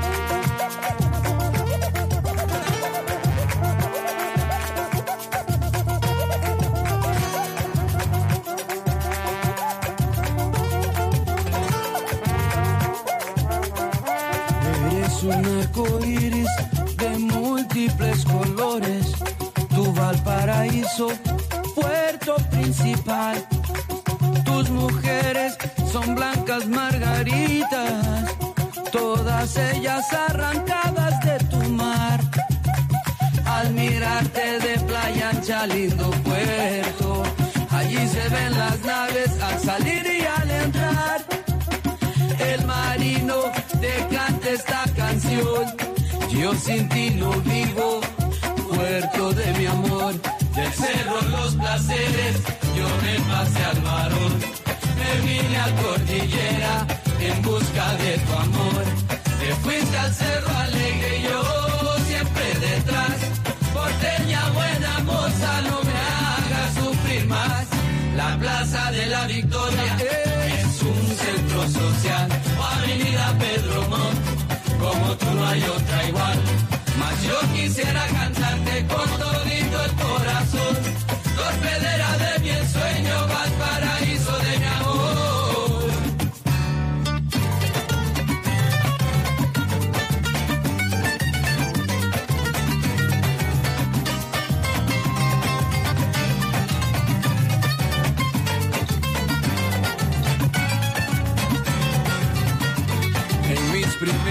años yo quise descubrir la historia de tus cerros, jugando al volantín, como las mariposas que vuelan entre las rosas. Yo recorrí tus cerros hasta el último confín. Yo me alejé de ti, puerto querido, y al retornar de nuevo te vuelvo a contemplar.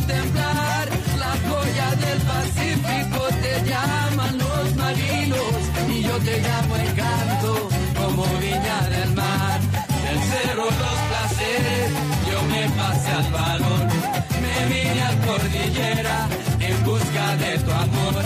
Te fuiste al cerro alegre, yo siempre detrás. Porteña buena moza, no me hagas sufrir más. La plaza de la victoria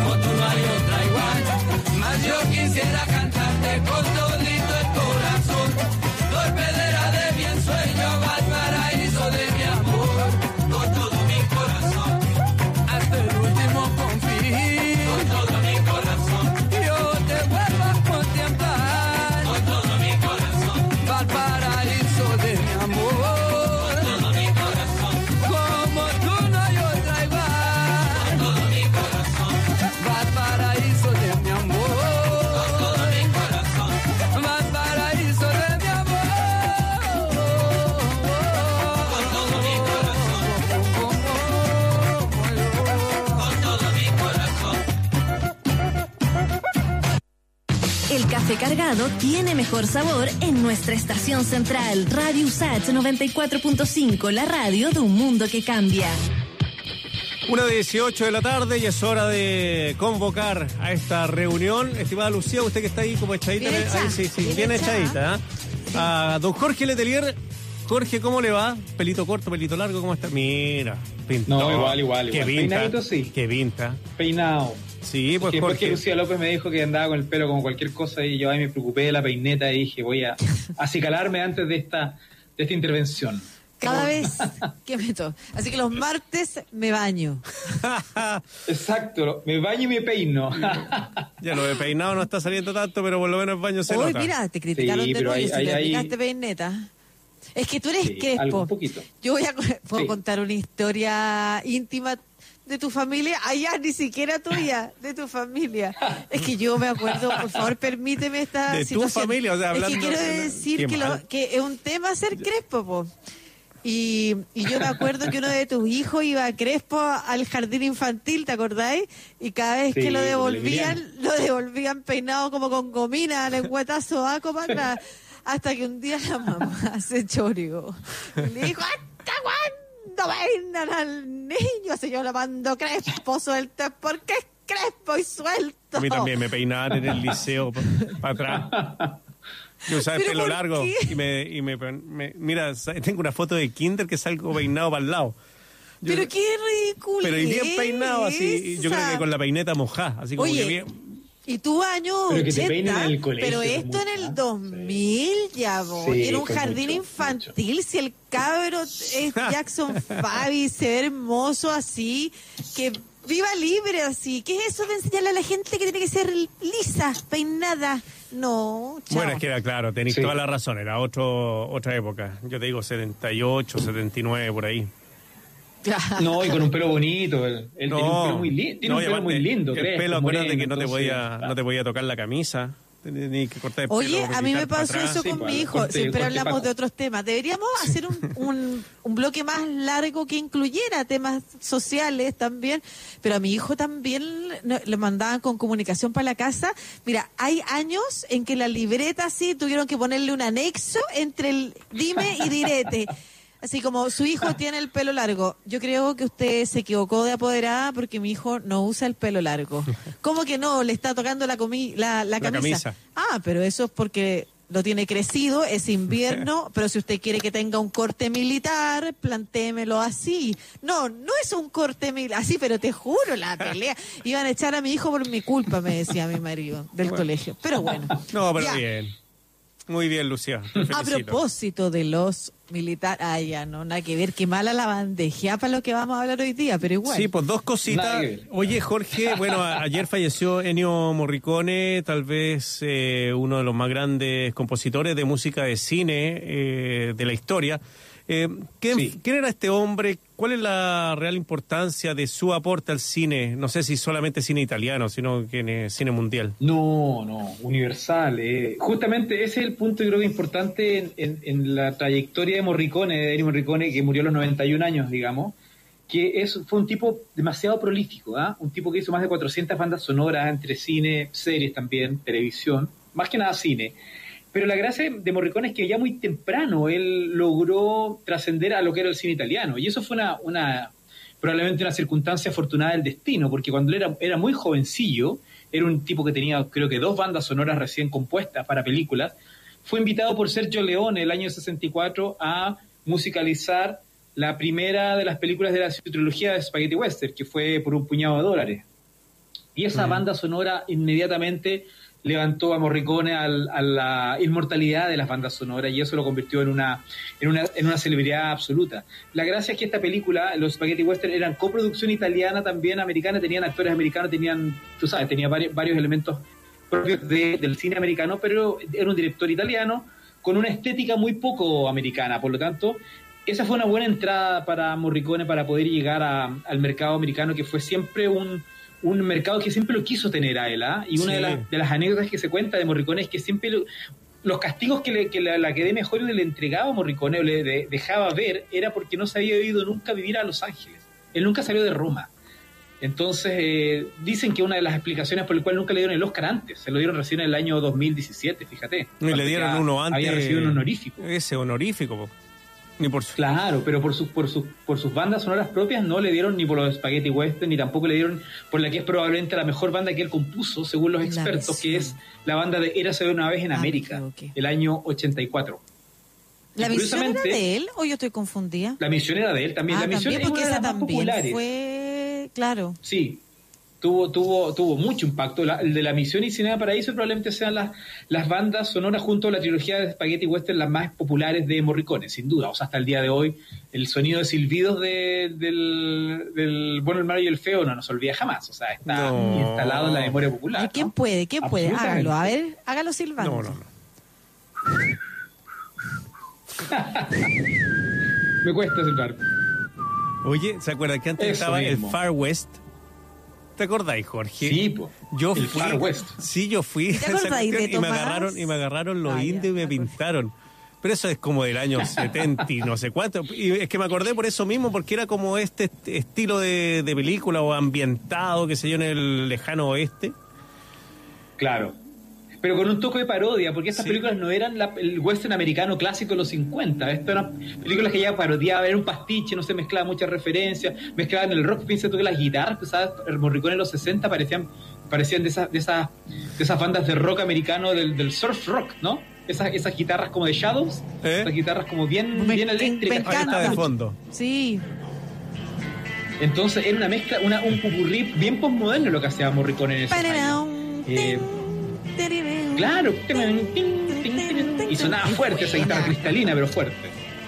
Y bueno, Bueno. la- una- otra de las gracias yo creo que a propósito de pregunta, ¿por qué es tan importante Morricone? Porque Sí. Morricone, a pesar de ser un compositor, entre comillas, convencional, eh, era muy melódico. No era, no era como los, cor- los compositores actuales que son de atmósfera, ¿no es cierto? Como Mm. Hans Zimmer, o estos, estos, nuevos- estos los suecos, ¿no es cierto? Johan Johansson, el que murió, o la que Era- acaba de ganar el Oscar, la, la claro. finlandesa. Que yo siento que No de atmósfera, diferencia como entre era la melodía. música incidental y propiamente tal y la banda sonora. Yo, yo estoy eh, más cercana a pensar que lo de Morricone era más banda sonora, generando temas, temas que se popularizaron exacto. como tal. Exacto, eso es muy importante. Él tenía, eran, eran, eran composiciones como una especie de sinfonía que tenían secciones. Una sección, por ejemplo, de orquesta clásica con violines, con cuerdas, que acompañaban dramáticamente una escena, pero tenía, tenía temas que eran para, para poder eh, enfatizar situaciones puntuales, como por ejemplo la famosa, la famosa, el oboe, creo que se llama la, la canción de Gabriel, que tiene un oboe, que es la de la misión, la, la famosa de la misión. Mm. que- tururururún. Claro. Esa, esa es un tema especial del personaje, ¿Cómo que es? creado para el personaje. Turururún. Ay, sí, No esa sé, sí. Ahora hay que buscarla ahí, pero, pero esa, de Cinema la del oboe Paraíso. es muy famosa. A ver, O también el Cinema Paraíso, efectivamente. Entonces, claro, como bien dice Lucía, no era un compositor que, generaba una, una capa de sonido que acompañaba toda la película, atmosférica, para crear situaciones. No, lo de, lo de Morricone era melodía pura. Entonces él tenía temas compuestos para situaciones, para personajes, y que eran muy distintos unos por otros también. ¿ah? Esa fue una, una gran eh, particularidad. Y eso lo que también de películas muy distintas. O sea, hizo terror. Darío Argento, en los años, fines de los años 60, los 70, Morricone. Eh, películas que eran de un terror bien italiano, que era bien expresionista, bien gore, bien sangriento. Oye, Jorge, Hizo películas con Tarantino, por ¿y ¿se quedó dormido en los laureles o tiene otro éxito en los 90, 2000? Eras una vez América, po. Pero no, pero la nueva, la ¿cómo se llama la de Tarantino?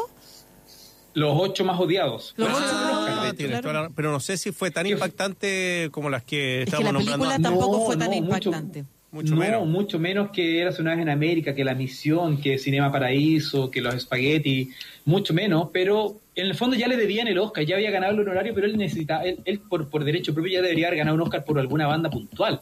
Y se la dieron por una de Tarantino, que es una, una obra menor en su, en su trabajo, pero eh, bueno, y además eh, eh, Morricone habló muy mal de Tarantino, de luego, de, de- hecho, el- este- este- esta, este- ah, dijo que, que era, un, era un poco menos que era un tarado Tarantino, no se llama nada de bien. Morricone tenía su genio, ¿ah? era un tipo bien complicado de carácter, ¿ah? muy, muy mañoso también. Bueno, Eh, y muy- muy- Tarantino tiene lo suyo también, Y recordemos. Tarantino que no hay, no hay como pararlo de hablar, porque hay que pegarle un palo para que se calle, porque Tarantino es una un, niña que yo conozco. entonces, claro, no funcionó bien, pero, pero yo creo que la ventaja, que- o sea, o la comparación de Morricone con otros compositores más contemporáneos es la capacidad melódica. Yo creo que ese es un gran fuerte que tuvo en todos los registros que, en, en que él entró, ¿ah? es la capacidad melódica, de instalar melodías puntuales que fueron quedando en la memoria. Eh, uno, por ejemplo, si dice, uy, una melodía de Hans Zimmer, una melodía de Jo- Johan Johansson, uno no escucharía, pero sí tiene una idea de que hay un concepto detrás de una banda sonora, de un concepto de una, de una banda incidental que ayuda a generar un, como un clima. ¿ah? Pero melodías, melodías puras uno no tiene mucho recuerdo, en cambio con Morricone absolutamente. Claro. Hay muchas películas para poder elegir. Bueno, y Oye, ¿se también podemos hablar tirar- de que vino a Chile varias veces. ¿ah? Sí, Sí, pues estuvo acá en la, en se la pueden tirar universidad. cinema Saradi- Paradiso de fondito mientras tanto. Sí, pues estuvo acá tirar. ensayando para su última visita del 2013 en el aula magna de la Universidad de Santiago. Exactamente, estuvo con la Orquesta Clásica de Lusach. Sí. Justamente se presentó en un gran concierto en el Bicentenario de la Florida. Con, ¿Sabes con quién? ¿Te acuerdas o no? Con Mike Patton. Mike Patton. Fue un concierto muy extraño. Estuvo con Mike Patton, sí, en ese concierto. Y anteriormente había venido el 2008 en el Parque Bicentenario, eh, donde vino con el coro de la Universidad, estuvo acompañado del coro de la Universidad de Chile en dos conciertos. Y luego el 2011 se presentó en el Movistar Arena con la Sinfónica de la Chile también.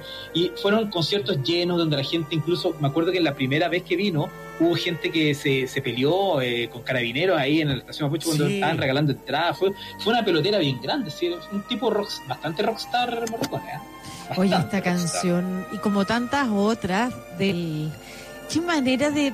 Yo tengo un problema, siempre creo que tengo como un, un cable cortado en la cabeza, pero hay melodías que a mí me hacen llorar automáticamente. ¿Y esta?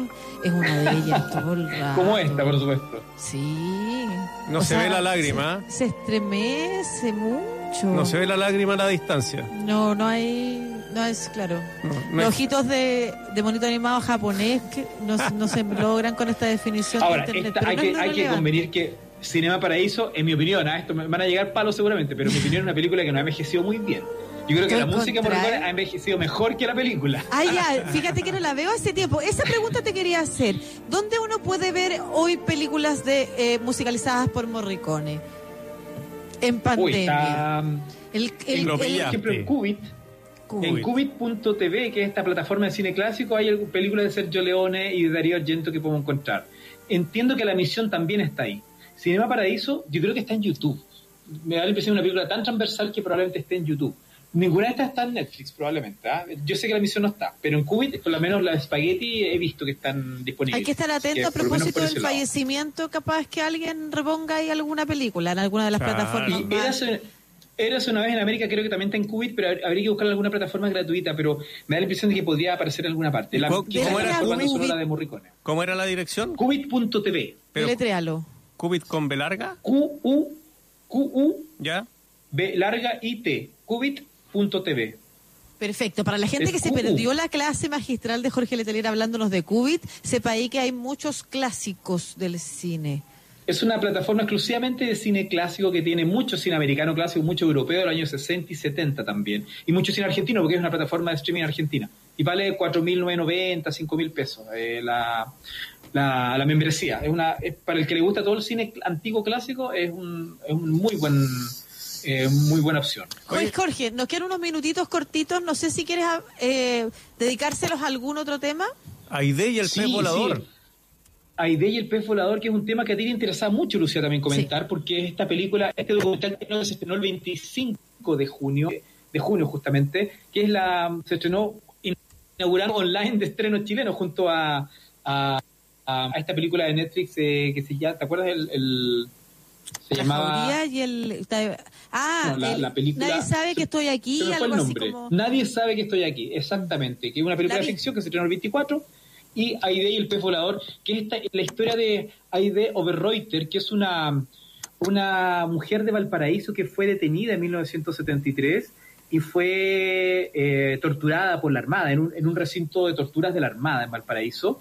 Y eh, lo que el eje de la película es justamente que por producto de esas torturas brutales que ella eh, le infringieron, ella perdió su guagua, que estaba embarazada perdió su guagua. En el fondo fue un aborto producto de esto. Sí, tenía y cinco eh, por meses muchas ya. décadas, claro, por muchas décadas ella no habló mucho del tema, se quedó bastante encerrada en sí mismo.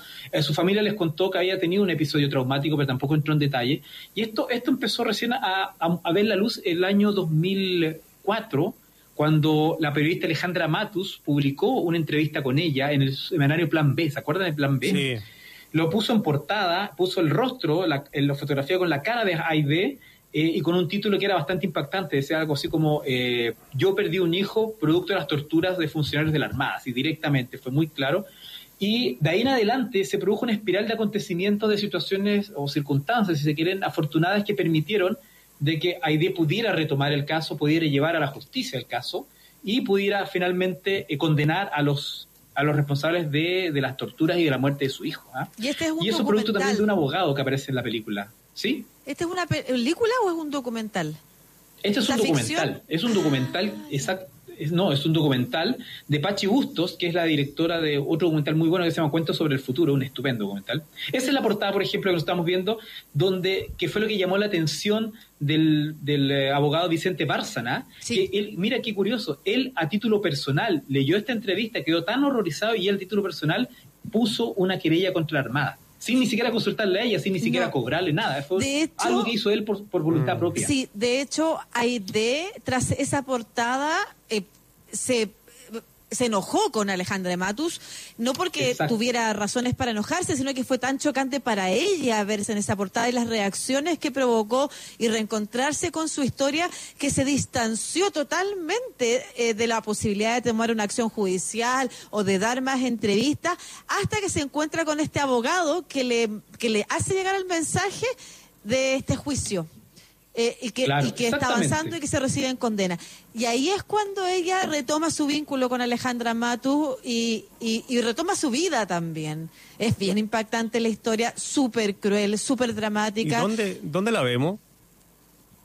Bueno, AID está en varias plataformas online. De hecho, una, una de las particularidades que tiene es que eh, Miradoc, o- Chiladoc, que es la plataforma que, que, digamos, que produce el, el- el estreno, la tiene en, en varias plataformas a la vez. Entonces, es muy interesante, por ejemplo, que está en Vimeo, Vimeo on Demand.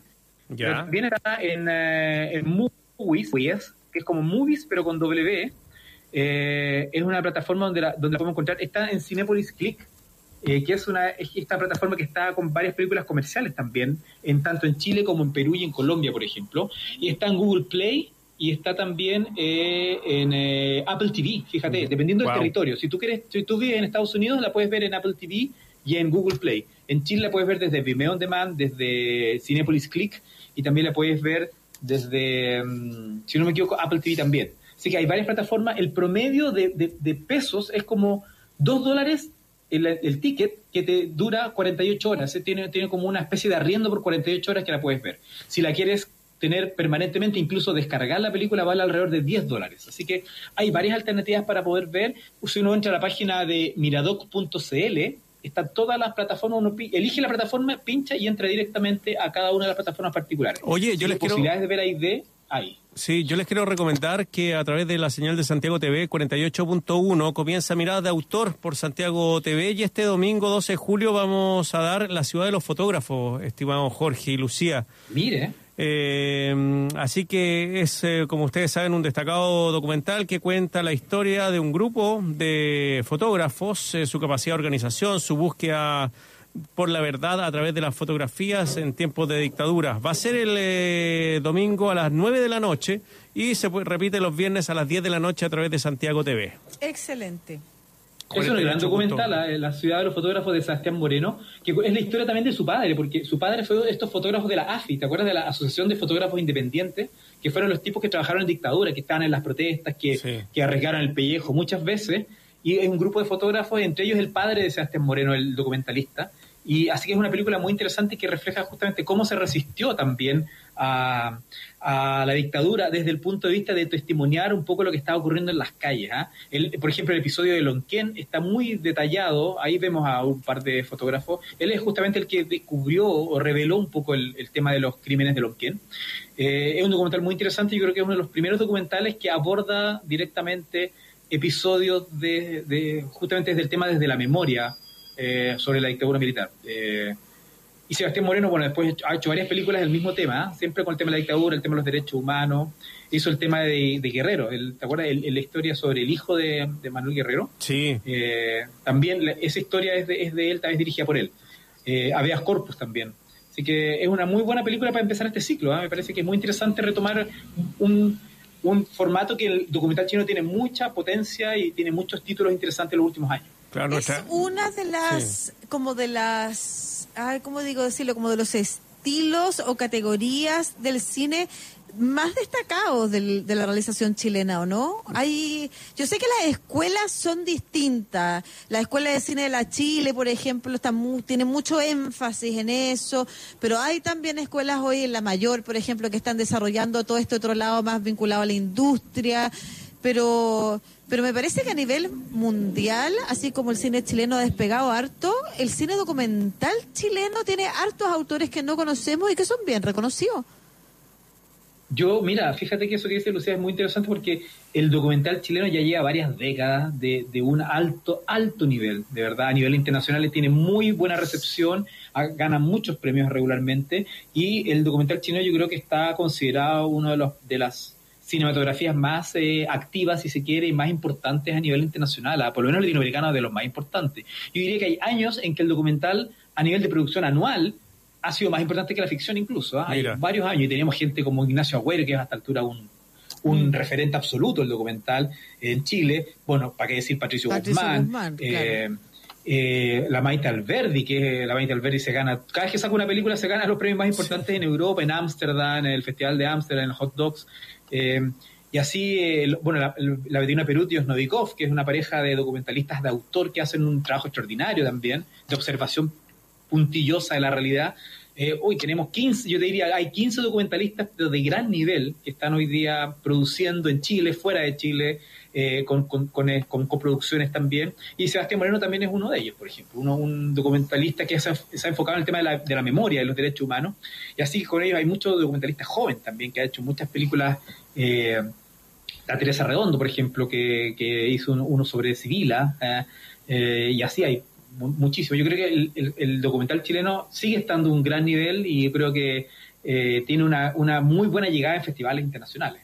Hay poca cultura de documental, ¿o no? No, no, no se consume mucho el Bueno, documental. En el centro re- Alameda o sea, sí que- daba bastante documental. El arte a la media, bueno, y lo que ha hecho Miradoc en los últimos 3, Sí, 4 años de, generar estrenos nacionales, porque Miradoc dijo, voy a estrenar una, un- hace varios años un documental al mes y lo va a lanzar simultáneamente en varias ciudades de Chile, alrededor de 15 ciudades llegó a tener en su momento, fíjate. Claro, audiencias pequeñas, corporaciones culturales, pequeñas salas de algunas ciudades, pero estrenar al mismo tiempo en Arica, en La Serena, Valparaíso, en Coyhaique, en Temuco, es una gracia igual. Oye, no y eso estamos- fortaleció mucho una red de exhibición. Sí, nos estamos eh, olvidando del Mosito, ¿te acuerdas? De la El Marcela Said. de Marcela Said. Que- Gran película, un hito, un hito justamente. Hablando un poco de esto, de- del tema de, de- de víctimas y victimarios en la, de- en la dictadura, el Mocito yo creo que es uno de los grandes referentes con este personaje que, que aparentemente una persona que no sabía nada, vio todo y no sabía nada. Él era un inocente dentro de la barbarie porque él era un Mocito, un tipo que llevaba el café en un centro de tortura de que estaba en Simón Bolívar. Que, Que lo tiene la- descubrieron, la ¿ah? triste- Jorge, claro, que Jaime. Javier, Javier eh, Rebolledo fue el que hizo esa investigación periodística y de ahí también sale eh, este, este personaje del Mosito. Es un personaje brutal porque, porque Jorgelino Vergara, que es este mozo, que es un tipo sin educación, que del campo lo llevan a trabajar con Manuel Contreras como mozo, y tal cual, lo mandan a trabajar a este centro de torturas que es el de Simón Bolívar, que a todo esto es el centro de tortura donde no sobrevivió nadie, así que es el, es el más mortífero de la historia de la dictadura chilena, ¿eh? el Qué centro de. Simón Bolívar. Y Jorgelino Vergara va contándole a la cámara lo que él veía, pero lo cuenta con una distancia emocional que uno dice, acá hay algo raro, acá, acá hay un personaje que no está en el 100% de su lucidez porque, porque narra de manera muy cotidiana el horror, la muerte, la tortura. Entonces como que uno siempre le queda la duda de que el tipo no dice toda la verdad. Y una de las grandes gracias del documental de esta Marcela Said es que te, da la, idea de que hay una ambigüedad detrás de este personaje. Tú nunca sabes efectivamente si está mintiendo frente a la cámara, está actuando algo que no es, o efectivamente era una víctima de la circunstancia eh, simplemente manipulada por los superiores. Pero esa idea te queda siempre, ¿ah? Te queda siempre como... Y eso te, lo hace muy perturbador justamente. El hecho de no saber si el tipo realmente está reconociendo algo o no. ¿Se podrá encontrar en internet? El Mosito, si no me equivoco, creo que no está en onda media, habría que revisar, pero me da la impresión de que no está, pero pero hay, da- hay que darse una vueltecita de repente por ahí eh, o buscarlo en YouTube, pero es uno de los hitos del documental chileno reciente, de todas maneras. Oye, Bueno, y eh, Marcela Said se, la- se, se- se lanzó al- a la ficción después de Sí, esto. te iba a contar, perdona Lucía, que el 19 de julio van a dar eh, acá, vamos a dar a través de Santiago TV, 100 niños esperando un tren, tal vez uno de los clásicos más importantes del documentalismo chileno. Es una maravilla película. Eso, esa sí que es un- una joyita eh, filmada en plena dictadura. Eh, bueno, Alicia Vega, esta profesora de cine de toda la vida, que tenía un taller en la Hormida, fíjate. Ella, ella hacía un taller para niños del cam- de campamentos y les enseñaba la magia del cine, las cosas más básicas del cine. Y eh, Ignacio Güero fue a documentar este taller y mostró un poco lo que era la realidad de la pobreza y la marginación en las poblaciones de Santiago el año 85, fíjate. Y es una película de una poesía brutal, o sea, maravillosa, efectivamente. Cómo, cómo el cine es capaz de hacer evadir por un momento, le da un poco felicidad y de sentido a la vida a estos pequeños niños de, campamentos, a partir de algo tan tan tan pequeño, tan tan simple, diría, como recortar figuras y después generar este movimiento que es el que es la ilusión del movimiento que tiene el cine, ¿no es cierto? Generar como este círculo con cartones, hacer figuritas, los lleva a un cine del centro en un momento eh, la Alicia Vega, estos chicos, y Agüero lo documenta de una manera maravillosa, efectivamente. Es un gran hito documental que además tuvo problemas de censura, evidentemente, en el año que se estrenó, el, el año 86, si no me equivoco. No lo quisieron dejar, eh, no lo quisieron estrenar, así que se demoró bastante el- la posibilidad de estrenarse. Pero es un hito absoluto de cine documental hecho en dictadura.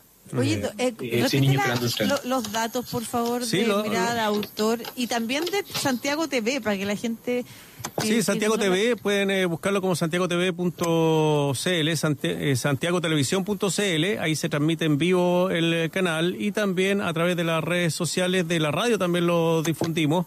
Mira, esto parte este domingo, como les decía, 12 de julio, con este ciclo que se llama Miradas de Autor. Vamos a partir con la ciudad de los fotógrafos este domingo, se repite el próximo viernes a las 10 de la noche y después el domingo siguiente, el 19 de julio, está 100 niños esperando un tren.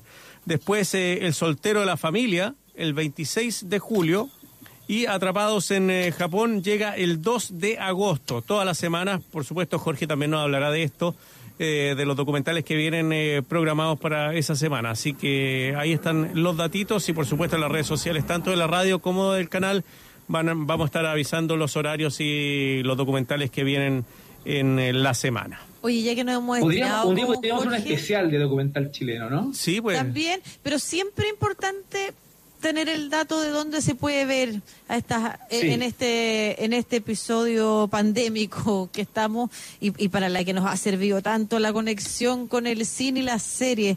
Onda Eh, Media, oye, en Onda Media está este documental de los Chicago Boys, también Sí, premiadísimo. Onda Media, Está... Ellos también lo liberaron, los primeros días de cuarentena también lo liberaron. Sí, y están Los Reyes. ¿Te acuerdas que tú hablaste tan bonito de esta, de esta serie de los dos perritos del Parque Los Reyes? Ah, extraordinaria. Bueno, una, una de oh, Perut Yosnovikov, la de los, los- de los perritos guachos, perritos callejeros del Parque Los Reyes, maravillosa narración, maravillosa narración.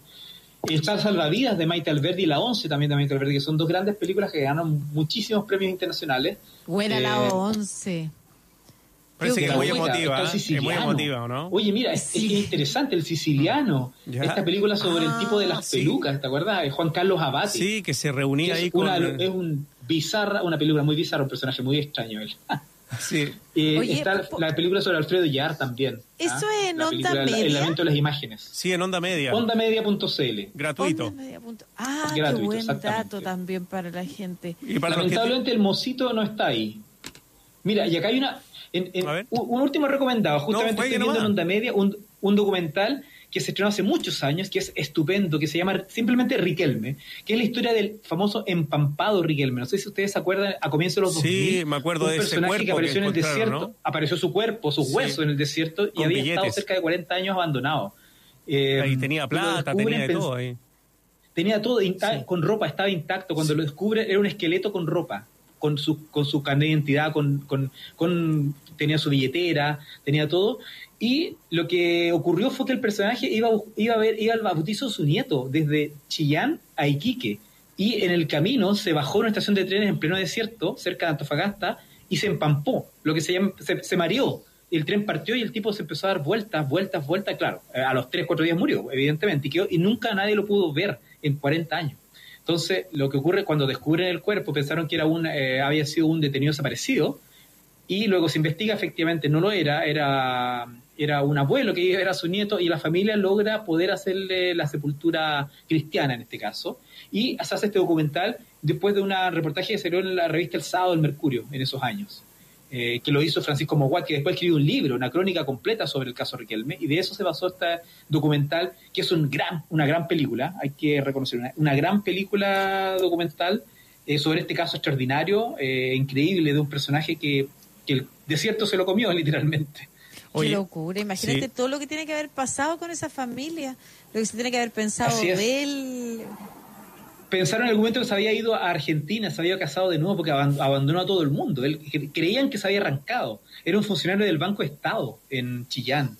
Y claro, se tejieron millones de historias y al final el caballero había ido y se perdió nomás. eh, y lo que es el desierto, lo que es la inclemencia del clima, efectivamente, ese clima desértico ahí, que no, que el famoso empampamiento, que es esta, esta situación en la cual tú no, no pierdes la noción, pierdes la orientación absoluta y no sabes para dónde camina. Aparentemente él empezó a caminar en círculos y el tren se fue y no hubo forma de, de volver atrás y el tipo se empezó a alejarse, alejarse, alejarse hasta que cayó deshidratado seguramente y murió y nunca más nadie lo no ni siquiera hubo pájaros que se lo comieron quedó intacto eso es muy increíble el cuerpo intacto con ropa todos zapatos es un, es un episodio bien extraordinario que ocurrió con él Oye, quiero está ahí en onda media también Quiero recomendar algo yo Sí. que vi, ya que vamos a terminar el programa contigo dentro de poquito, a ver si eh, también alguien engancha con unos cortos de pandemia que vi que se estrenaron hace poquito.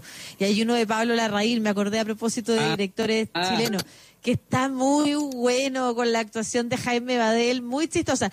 Es una serie de cortos muy distintos entre sí, súper distintas facturas, eh, súper distintos tonos, y entre medio hay unos chilenos, todos entretenidos, hay unos franceses, diversos, unos abordan el tema de las redes sociales, de los servicios de mensajería en WhatsApp, y el de Pablo Larraín es muy chistoso porque es de un, como un viejo fresco que se está contactando a propósito de que está en el encierro en pandemia con sus romances de antaño. Es muy divertido ese corto. Se nos fue, se nos pegó de nuevo Jorge. ¿ah? Ahí lo están mostrando. Ese- Esta re- esa es la recopilación que decías tú de los cortos. Sí, la vi este fin de semana y fue muy, muy, muy entretenido verlo. Mira, voy a leer algunas cositas que, que, que encuen- que encontré acá. ¿Ya? Se llama- Netflix estrena cortos elaborados en cuarentena sobre el aislamiento durante la pandemia. Directores como el chileno Pablo Larraín, el italiano Paolo Sorrentino y actrices como Christian Stewart o Maggie Gyllenhaal participan de la antología Hecho en Casa, una colección de cortometrajes rodados durante la cuarentena y que Netflix estrenó el pasado 30 de junio. El hilo conductor de todas las historias es la vida en aislamiento por la pandemia de coronavirus y hacen foco en tramas personales y conmovedores. Claro que el de, mm, yo te digo, el de Jaime Badel, que está tan chistoso y que cuenta con actrices de súper alto nivel. eh, no, eh, de, no tiene, de trágico o de triste no- o de conmovedor no tiene nada. O sea, es, es bien divertido, toca un tono súper distinto. Ahí volviste, Jorge, para despedirte. ahí volví así Sí, es. Oye, recomendemos Sí, de nuevo. Perdona, Jorge. No, no, lo de onda media para que los dejes tú invitados para que la gente in- ingrese ahí porque es completamente gratis eh, ver todas las películas chilenas y estos documentales que hemos estado conversando. Y al final cierras con lo que querías comentar de Homemading a propósito que lo mencionaste ahí a la pasadita.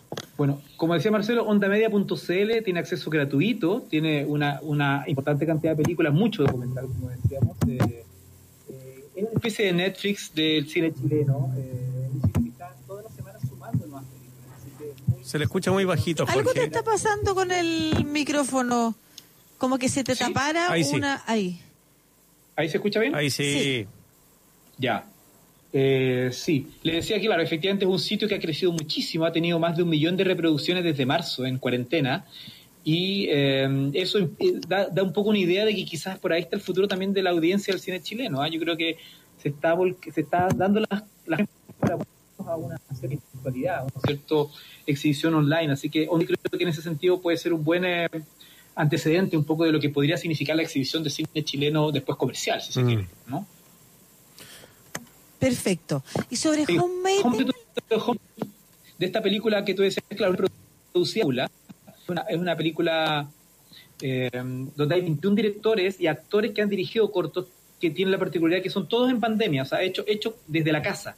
Por lo tanto, eso implica también que lo hacen con el celular, lo hacen con todos los recursos disponibles y uno puede ver también la diferencia, las diferencias de creatividad que hay en, al- en- en diferentes casos. Eh, entonces, el, el caso de la Raín, que es la historia de este, de este anciano que está en un, en un eh, asilo, que es Badel, que llama a sus, a sus eh, antiguas amantes para que lo vengan a buscar y que es un cínico y un manipulador. es gracioso. Por ejemplo, está el de Sebastián Lelio también, eh, que, que también filmó en su casa y también fil- filmó una especie de, de- de secuencia musical con una actriz chilena que se llama Amalia Casay, donde, donde va narrando un poco lo que ha sido el- el- la historia de Chile en los últimos meses, y a partir de un concepto de musical donde la- ella deambula por la casa, baja escaleras, hace unas pequeñas coreografías. Es, es bien interesante. Y quizás el, el más completo de todo es el de Paolo Sorrentino, que es el director italiano de Los Dos Papas. Eh, es un director muy conocido y él hace una- un diálogo ficticio entre la reina Isabel y el Papa, pero con muñequitos. ¿ah? es, es una especie de Crown, pero con, con muñecos. Eh, Un romance. es muy como una especie de romance como inocente, bien formal, Bueno. pero que tiene mucha originalidad en, en el tono irónico, un tono amablemente irónico entre ellos dos. Efectivamente, donde van, van haciendo un repaso un poco de lo que es el- su contexto actual y, eh, y también hablan como del amor, de la, la tercera edad. Es, es bien interesante el, el- el corto de Pablo Sorrentino. Eh, Ya, pues, con el Jorgito. Papa y con la reina Isabel. Te Muchas Así que ver gracias esto está en por- Netflix. En Ya. Netflix, lo pueden sí. ver también ahí. Muchas gracias por acompañarnos. Todo lo que quedó de programa, Jorge, con todos esos placer, datos de documentales y cortos. Un abrazo hasta el próximo estén bien. martes. Abrazo Chao. Jorge, cuídate. Nos vemos, que estén bien. Chao. Chao. Chao, Lucía. Oye, eh, sí, recuerden que mañana va a estar el abogado laboralista respondiendo preguntas. Háganos llegar con el hashtag Estación Central al Twitter o en Estación Central en Facebook. Háganos sus preguntas sobre contratos, sobre temas con su empresa, sobre temas de despido, de indemnizaciones. Todas las dudas que tenga que un abogado laboralista se las pueda responder, ahí se las vamos a plantear mañana y también en el mail radio. Un abrazo, Marcelo. Igual, que te vaya muy bien. Saludos a todas y todos. Que tengan una excelente tarde y nos reencontramos mañana. Ya llega Emilia Aguilar para acompañarlo después Escena Viva. Eh, All You Need Is Love, Freddy Stock, La Hora del Museo. Bueno, toda la programación de ustedes en radiosach.cl. Nos vamos con Fey No More Evidence. Que les vaya muy bien. Un abrazo grande. Chao, chao.